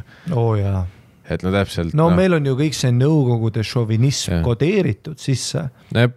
näiteks praegu, kui me salvestame, on ju see, mis uudiste suur teema on, et see mingi Estonia direktori, Teater Estonia direktori vastu on siis tulnud nagu äh, kollektiivi poolt, osade inimeste poolt kollektiivist siis, et ta on käitunud, on ju, ebameeldivalt, mingi perselakse jaganud, kuskilt lugesin, et mingi noh, peale lamama tulnud, noh, mingeid selliseid asju täpselt, mis äh, noh, lähevad seksuaalse ahistamise alla. näpistamine. ja sealt äh,, aga ongi see, et kui sa vaatad, kui palju seda vastukaja on, vaat kus öeldaksegi, et aa, et noh, et noh, mingid vanad naised ütlevad, onju, et aa ei, et noh, see ongi ju tore, et kui mees märkab sind ja noh, mingit sellist sitta.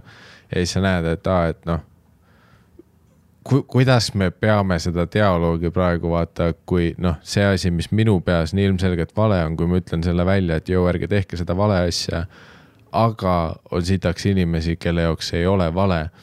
vaat nüüd me oleme mingis noh, täiesti teises augus. parameetrid on ju paigast ja. ära, erinevad videomängud on ju. jah, see on noh kuradi nagu see kleit, mis oli, et kas see on sinine või kollane või mida iganes on ju.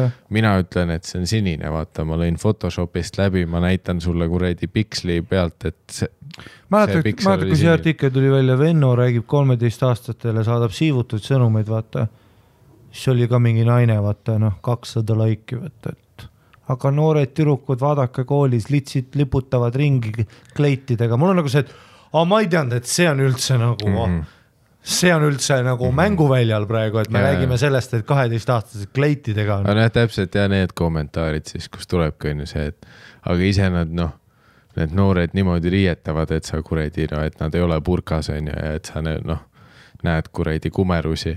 ja noh, ma ei teadnud, et see on üldse ja. nagu. ise ta pani rinnahoidja selga noh mis ma pidin tegema, mitte perselaksu andma või ja sa oled mingi, what, millest me räägime et, äh, et see on kindlasti jah me,, meie Eesti ühiskonna tasandil nagu see suur kivi, millega läheb aega, onju. ja võib-olla sellega läheb sitaks aega, võib-olla siin ongi reaalselt vaja nagu põlvkonna, mitme põlvkonna vahetust, onju mm., et välja juurida need asjad. et, et see noh, paraku ei ole nii lihtne, aga noh, jällegi tõenäoliselt suures pildis iga samm on abiks, onju mm. -hmm. absoluutselt jah. Äh, teeme ühe kirja või? ma räägin, äh, enne kui sa kirja, ma räägin ja, ja ma räägin ühe loo, et äh, mis, mis mul jutus oli äh,. olin äh,, olin, käisin väljas, onju käisin äh, just siis, kui karantiin nagu, nagu kohad tehti lahti, siis käisin ühes, ühes, ühes ööklubi ettevõttes. Läksin sinna Äh, jõin ennast täiesti kinni, kõik teevad šotte välja, hari, hari, hari, hapa, hapa, hapa, mul oli hea tuju. Popoviga panime pat-, noh, Popoviga proovid ka juua sammu, on ju, noh, siis sa oled, noh, ärkad rentslis, on ju. ma olin täiesti läinud mm. -hmm. üks baaritüdruk, noh, räägib seal, ma räägin ka, vaata. noh, ta ütleb asju, ma ütlen niisama vastu ajab, ajan naerma teda, teen väikseid bitte, vaata, mul on paar asja harjutatud, onju. Open mic idel olen proovinud paar, noh, võtsin nagu selle rasva ära, vaata, premise setteri ja noh, mingi, et tere, tere õht-, ma ei, ma ei ütle baaris tere õhtust poti, kuidas läheb, onju. aga noh, võtsin nagu bitid, proovisin punch'e, rihvisin, tegin crowdwork'i seal, noh, kui keegi tuli baarist tellima, vaata, siis ma röstisin neid seal, onju. Mhm. jube lõbus on, üliilus tüdruk on, meeldib värki. olen läinud, onju hakkan rääkima hakkan rääkima mingeid asju, vaata, et ah, ja, ja ei noh, me oleme siin noh, koos ja värki. hakkan mingi rihvima, ta naerab, ma naeran ka, onju. üks teine tüüp on ka seal, kes on DJ too hetk onju, sellel üritusel, hästi sõbralik. aga mitte puldis? ei, ta just lõpetas oma shift'i ära Mhm. sõbralik, räägib juttu, ülinais guy, teeme šotte, vau. Üks hetk, aku saab telefoni lüüaks, räägin selle Biffiga edasi, ütlen. no ma ütlen, ma ei taha see tüüp olla, aga laadijat ei ole. noh, tead küll see vend, sa ei taha kunagi see vend olla, kuni sa oled. Mhm. Aa, küsin laadijat ei ole, noh, pluss saatis vittu ka, tal on tööd vaja teha, ma olen ja, ja kõva. tüüp kõrvalt kuuleb, DJ kuuleb, ütleb, kuule, no worries, läheb, kaob ära, kuskilt tuleb üles, tuleb läpakaga. noh, läpakas käes, ütleb, ma otsin sulle juhtmega, otsib kuskilt juhtme, paneb läpaka enda juhtme taha, paneb läpaka leti peale, paneb minu telefoni laadima. et noh, ütleb, et, et sa ikka koju, ütleb nii, et sa ikka koju saaks, noh vaata, et saaks Bolti tellida. noh, tegelikult ma oleks võinud jalutada ka, meil on Kadriorus, pole hullu, aga noh, what a nice guy olen aga davai, thanks mees, annan nukke, räägin Biffiga edasi, vaata mingi oh my god, mis asju siin teha tuleks, onju, et äh, see lett on hea kõrge, siin saab kepp, noh, igast asju, onju. noh, täiega rihvin seal ha,, ha-ha-ha, ta naerab ha,, ha-ha-ha, ma naeran, onju. kodutõrg, aga noh, sain piisavalt akut, sain mingi seitse prossa, vaata, siis koduteel jalutab, vaata päike tõuseb mingi. noh, leian ta mingi instast üles ja kirjutan edasi, vaata, kirjutan igast mingeid noh, fucked up asju, vaata mm., et mingi, et noh igast noh, kirjutasin mingi fucked up luuletuse, vaata onju, mis see no, oli noh, see ei ole appropriate kirjutada seda luuletust, mis ma kirjutasin onju. no see on mingi paragrahv kuskil onju ja kirjutan, pa-pa-pa kirjutan noh, ei ta oli ülilõbus oli värk. siis lähen koju, magan välja ennast onju, hommikul ärkan noh, siis tuleb meelde, et oh, ja ma olin seal, rääkisin selle Biffiga, mõtlen, aa, mis ta huvitav teeb, et kas ta juba nägid, vaata mu bitte ja mu luuletusi ja asju onju siis näen, et on siin, aga vastust ei ole, siis lähen ta seinale, vaata. siis panen esimese story lahti, vaata see kuppel on ju, vaata näed, et story on pandud, on ju. Vaatan selle story peale, siis ta on selle tüübiga, selle DJ, kes mulle vaata laadija tõi või selle läpaka tõi, on ju. ta on temaga koos, nad kolisid kokku nagu see pühapäeva hommik, vaata nagu, et nad olid just kolimas, kui ma veel kell kaks mm -hmm. magasin, vaata. Neil oli mingi kolimisauto, kolimisauto oli taga korteri võtmed käes ja mingi noh, nad on mingi paar olnud ülitõsises suhtes, vaata.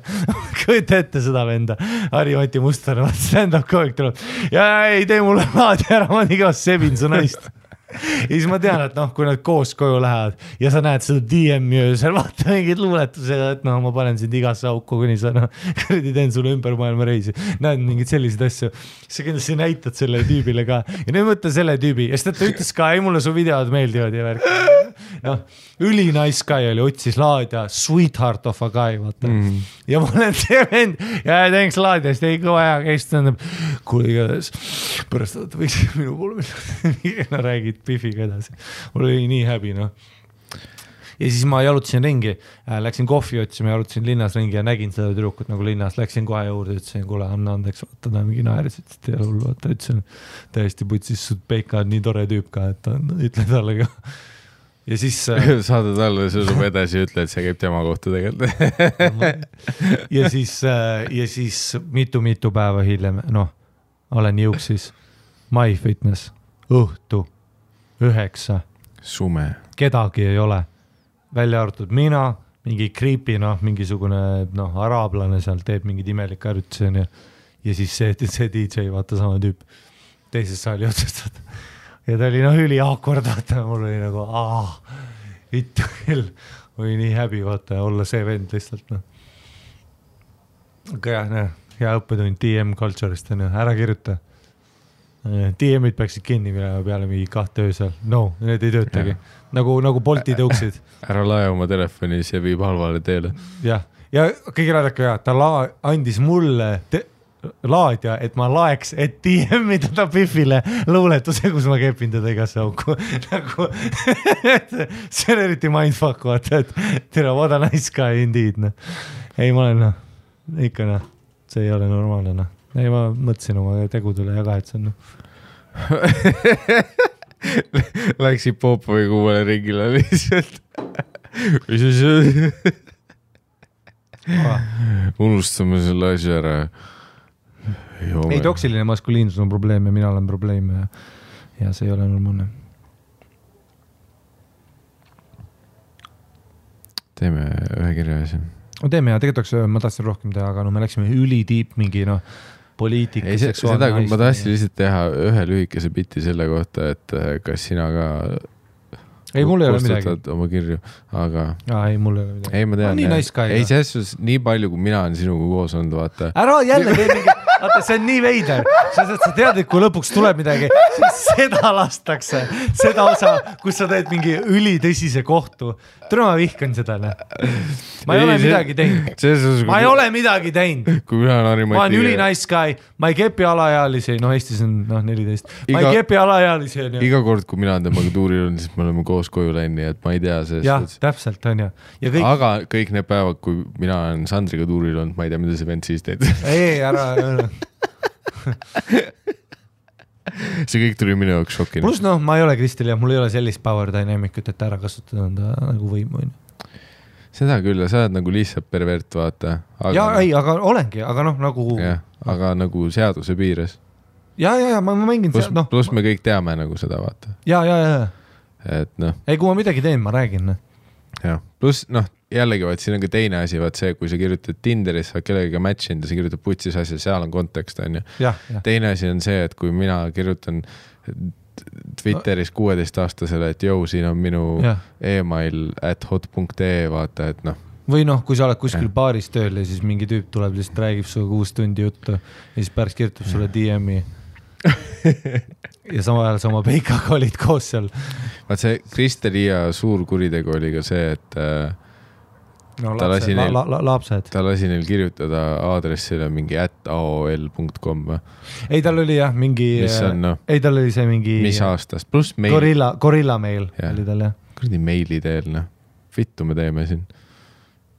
kes see meile kirjutab me kirjutame nüüd noh, Snail Mail ja. sa kuradi pervert noh, saadad meilin sulle. selle eest peaks vangi minema. jah, DM culture on teine asi, mail culture ei ole asi.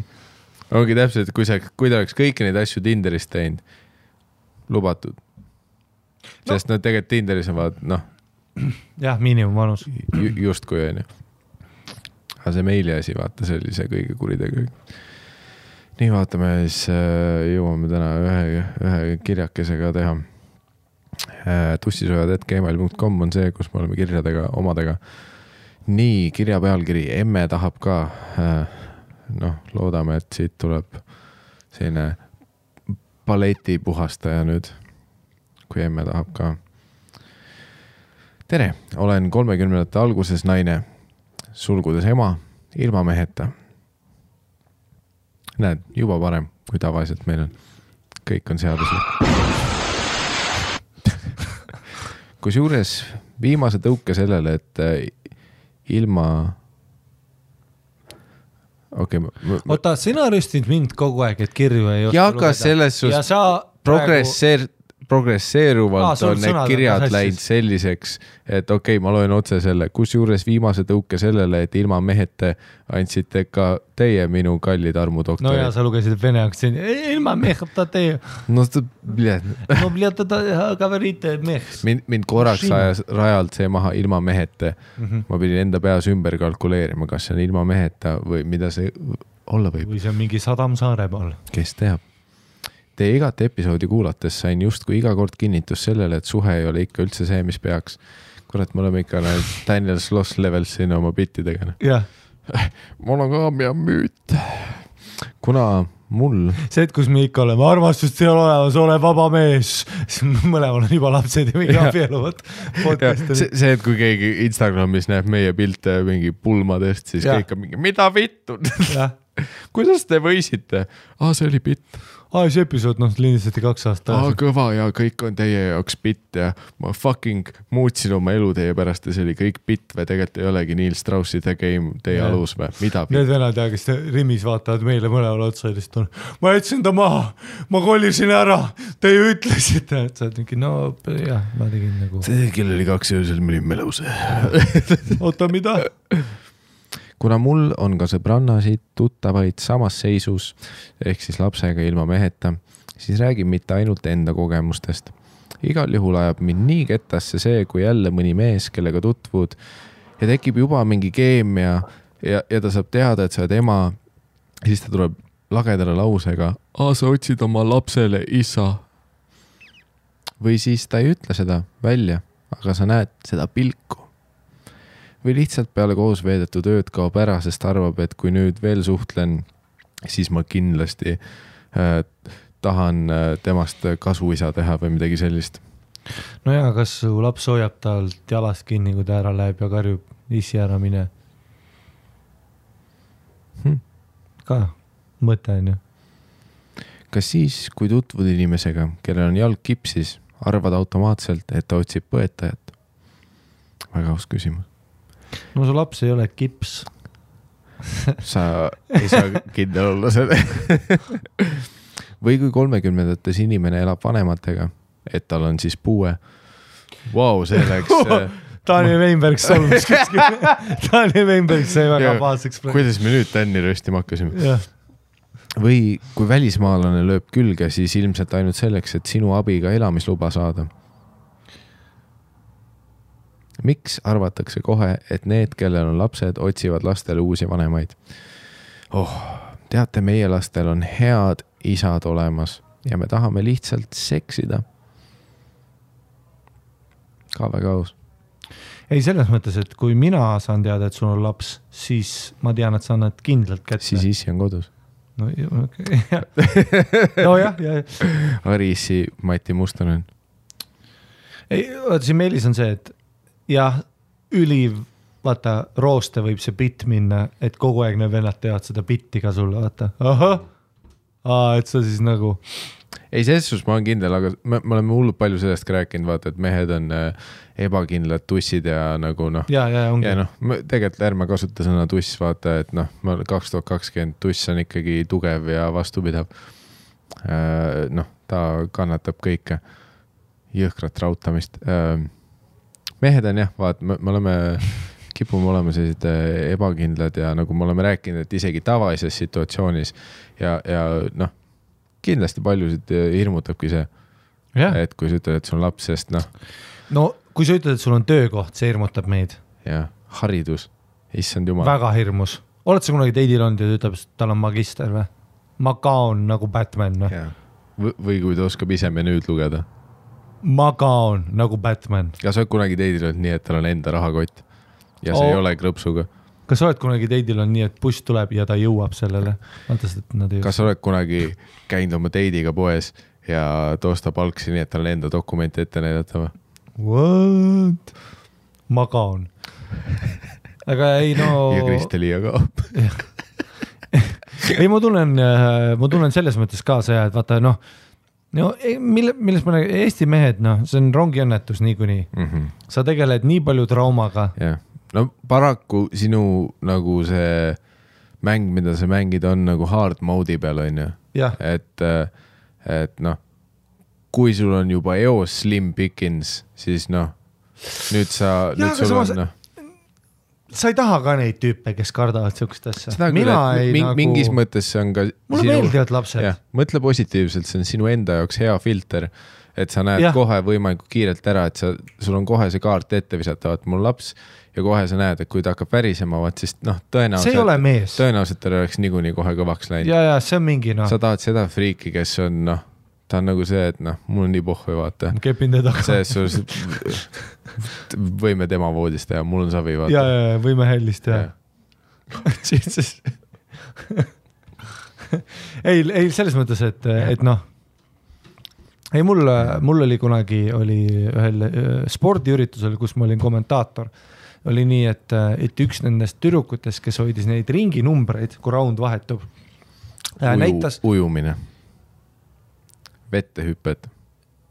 ei, näit-, näitas huvi üle näitas huvi ülesse Mm -hmm.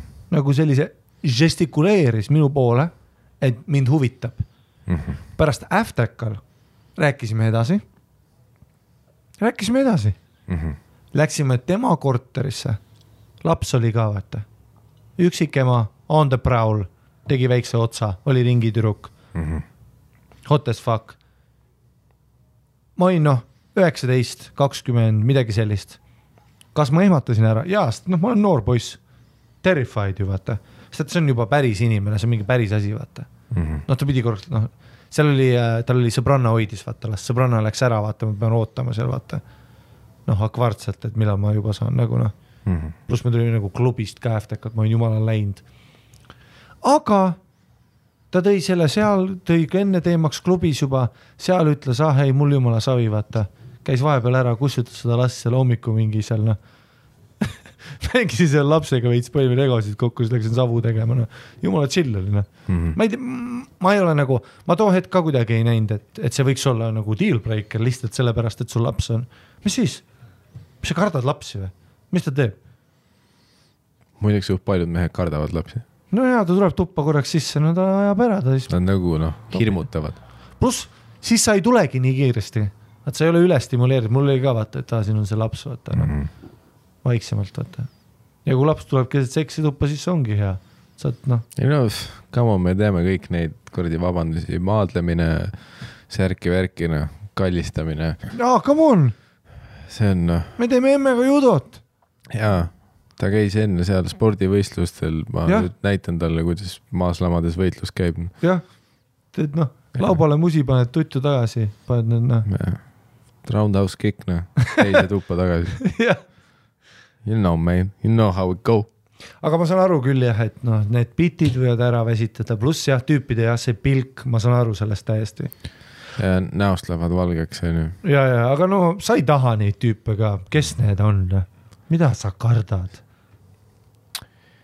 Äh, Eesti kirjutab edasi, paar plussi emadega laste kasuks.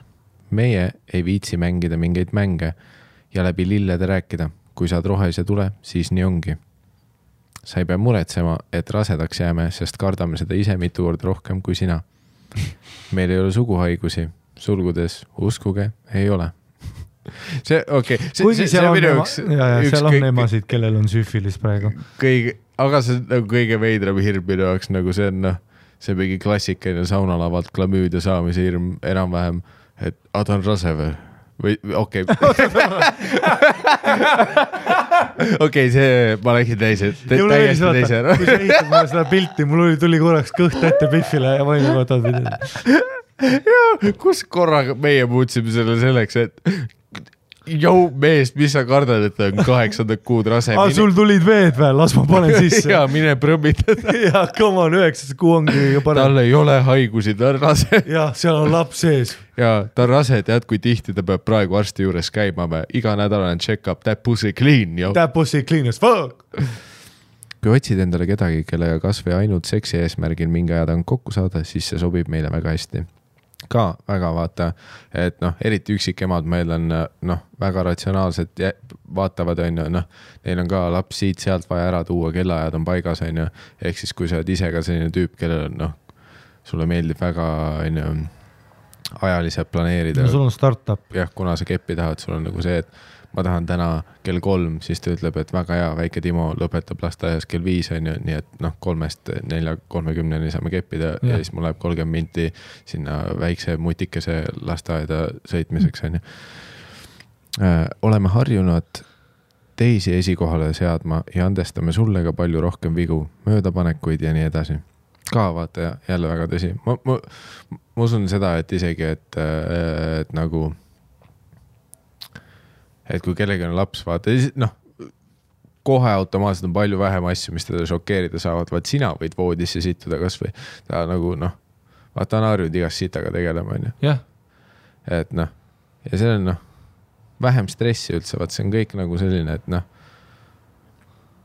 ma eeldan jah, kui sa lapse saad, vaat noh, paljud sellised nagu tühised probleemid ja närveerimised kaovad Plus, ära. iga ema võtab suhu noh, vaata, see ei ole enam noh. There is science.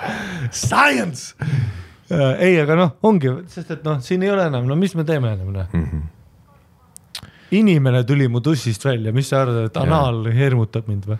jah, ma olen oh, no.. oo, oo, sa tahad sixty nine ida, vau, tule ma võin kõike teha. ja tõmba, poo mind üles ja kepi. sul on seitsmemeetrine riist, mul tuli kolmekilone beebi välja. jah, täpselt. Check this ja kas su riist on suurem kui mu beebi? ei usu.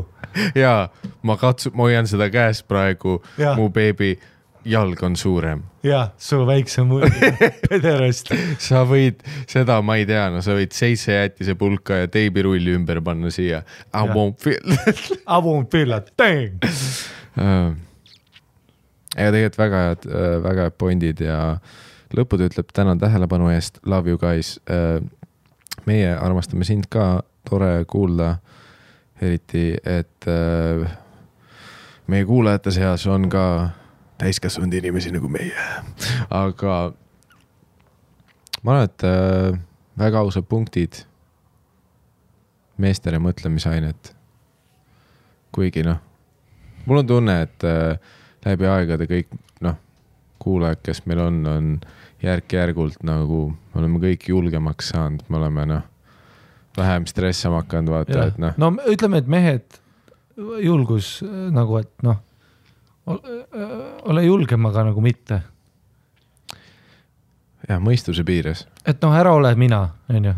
jah ma olen vigu teinud, onju. ära ole Harri, ära ole Krista-Li, aga ole Norm Venn. okei okay,, see, et sa mind samasse paati panid mulle ei tohi ära. ei, ma ütlen ausalt, nii palju, kui mina olen Harriga tuurinud on kõik suht seaduse piiresse jäänud, onju. üle persse. teeme, teeme, teeme, teeme shout'id ära ja. teeme shout'id ära, aitäh äh, kõikidele tänastele kirjutajatele. All our mommies out there. me armastame teid, me loodame teile kõike paremat. pluss, kui sa oled ema ja tahad keppi, hit me up, noh seda küll jah, et äh, noh, nagu, tegelikult... nagu me täna kuulsime, Haril on noh raskusi praegu, ta on vahepeal pargist välja löönud. tegelikult mulle noh, ja, ja mulle lapsed meeldivad või, või nagu, kui sul on laps, mulle meeldivad lapsed. ei, selles suhtes me rääkisime Krister Riiast, ära sinna mine uuesti. ei, mulle meeldivad nagu ma mängin lapse või noh, ma kepin sind ja mängin temaga. Come on. selles suhtes nii palju, kui mina olen Hariga tuuril käinud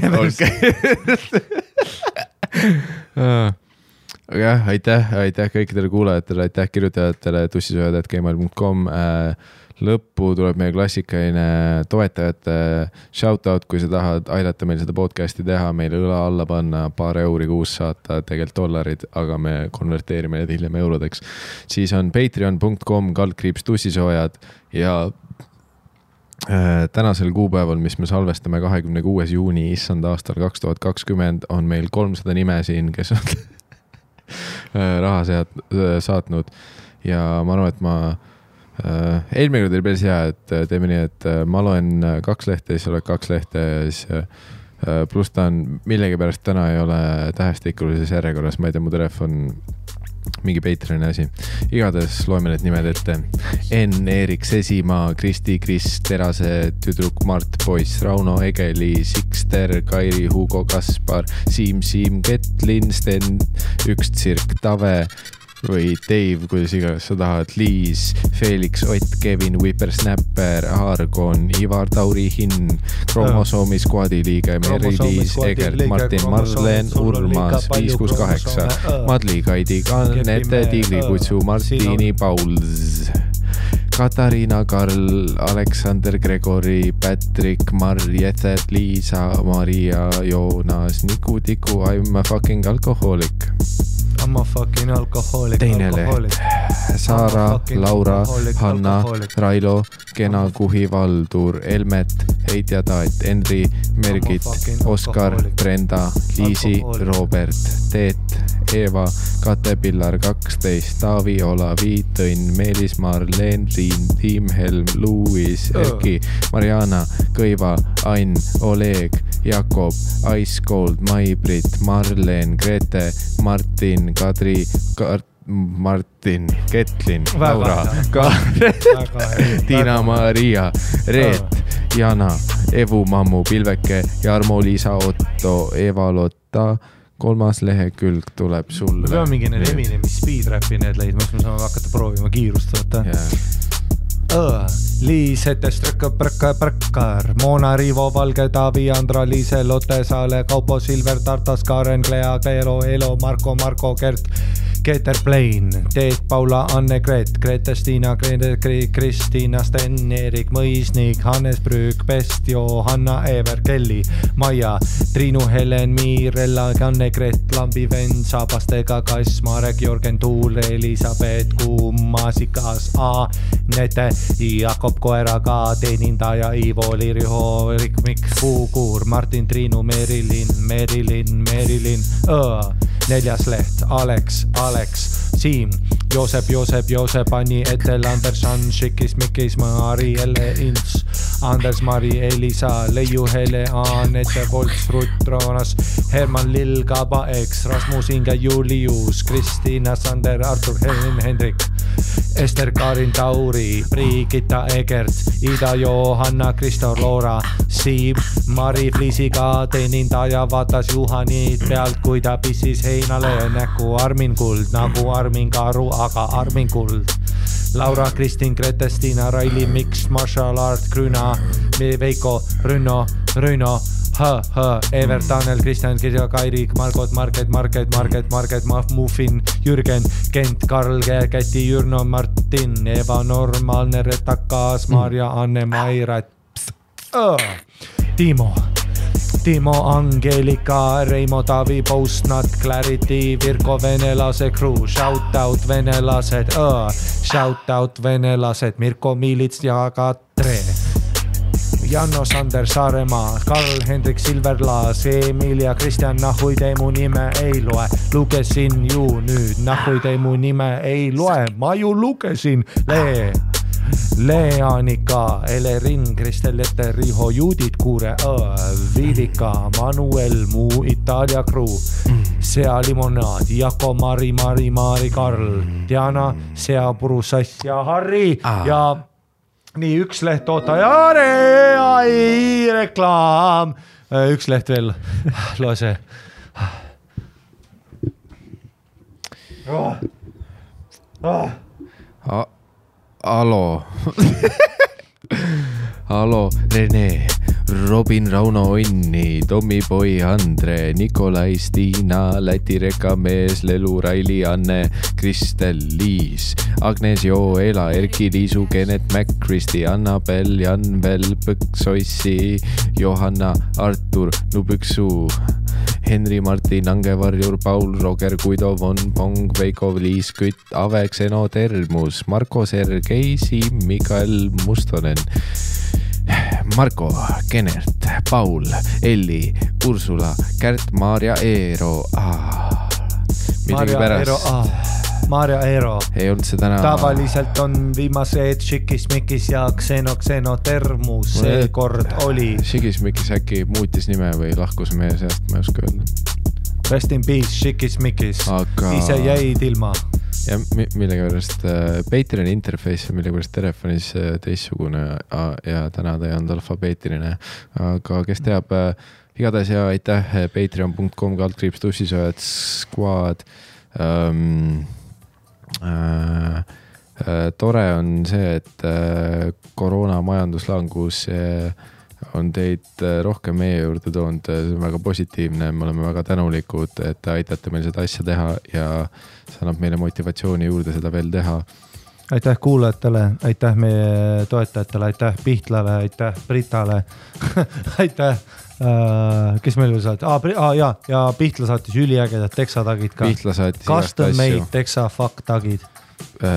seega muideks Pihtla õlled on väga head ka, nad saatsid äh, kasti seda ka, see on äh, okaskurku ja rannakadakas. Saaremaa mingi käsitööõllekoda, nad äh, äh, kunagi me käisime Karituuri ajal, rääkisime podcast'is ka, käisime nende pruulikojas, väga pull oli, väga lahedad inimesed teevad seda ja ka väga soliidne. seal tehakse õlut ja kepitakse emasid.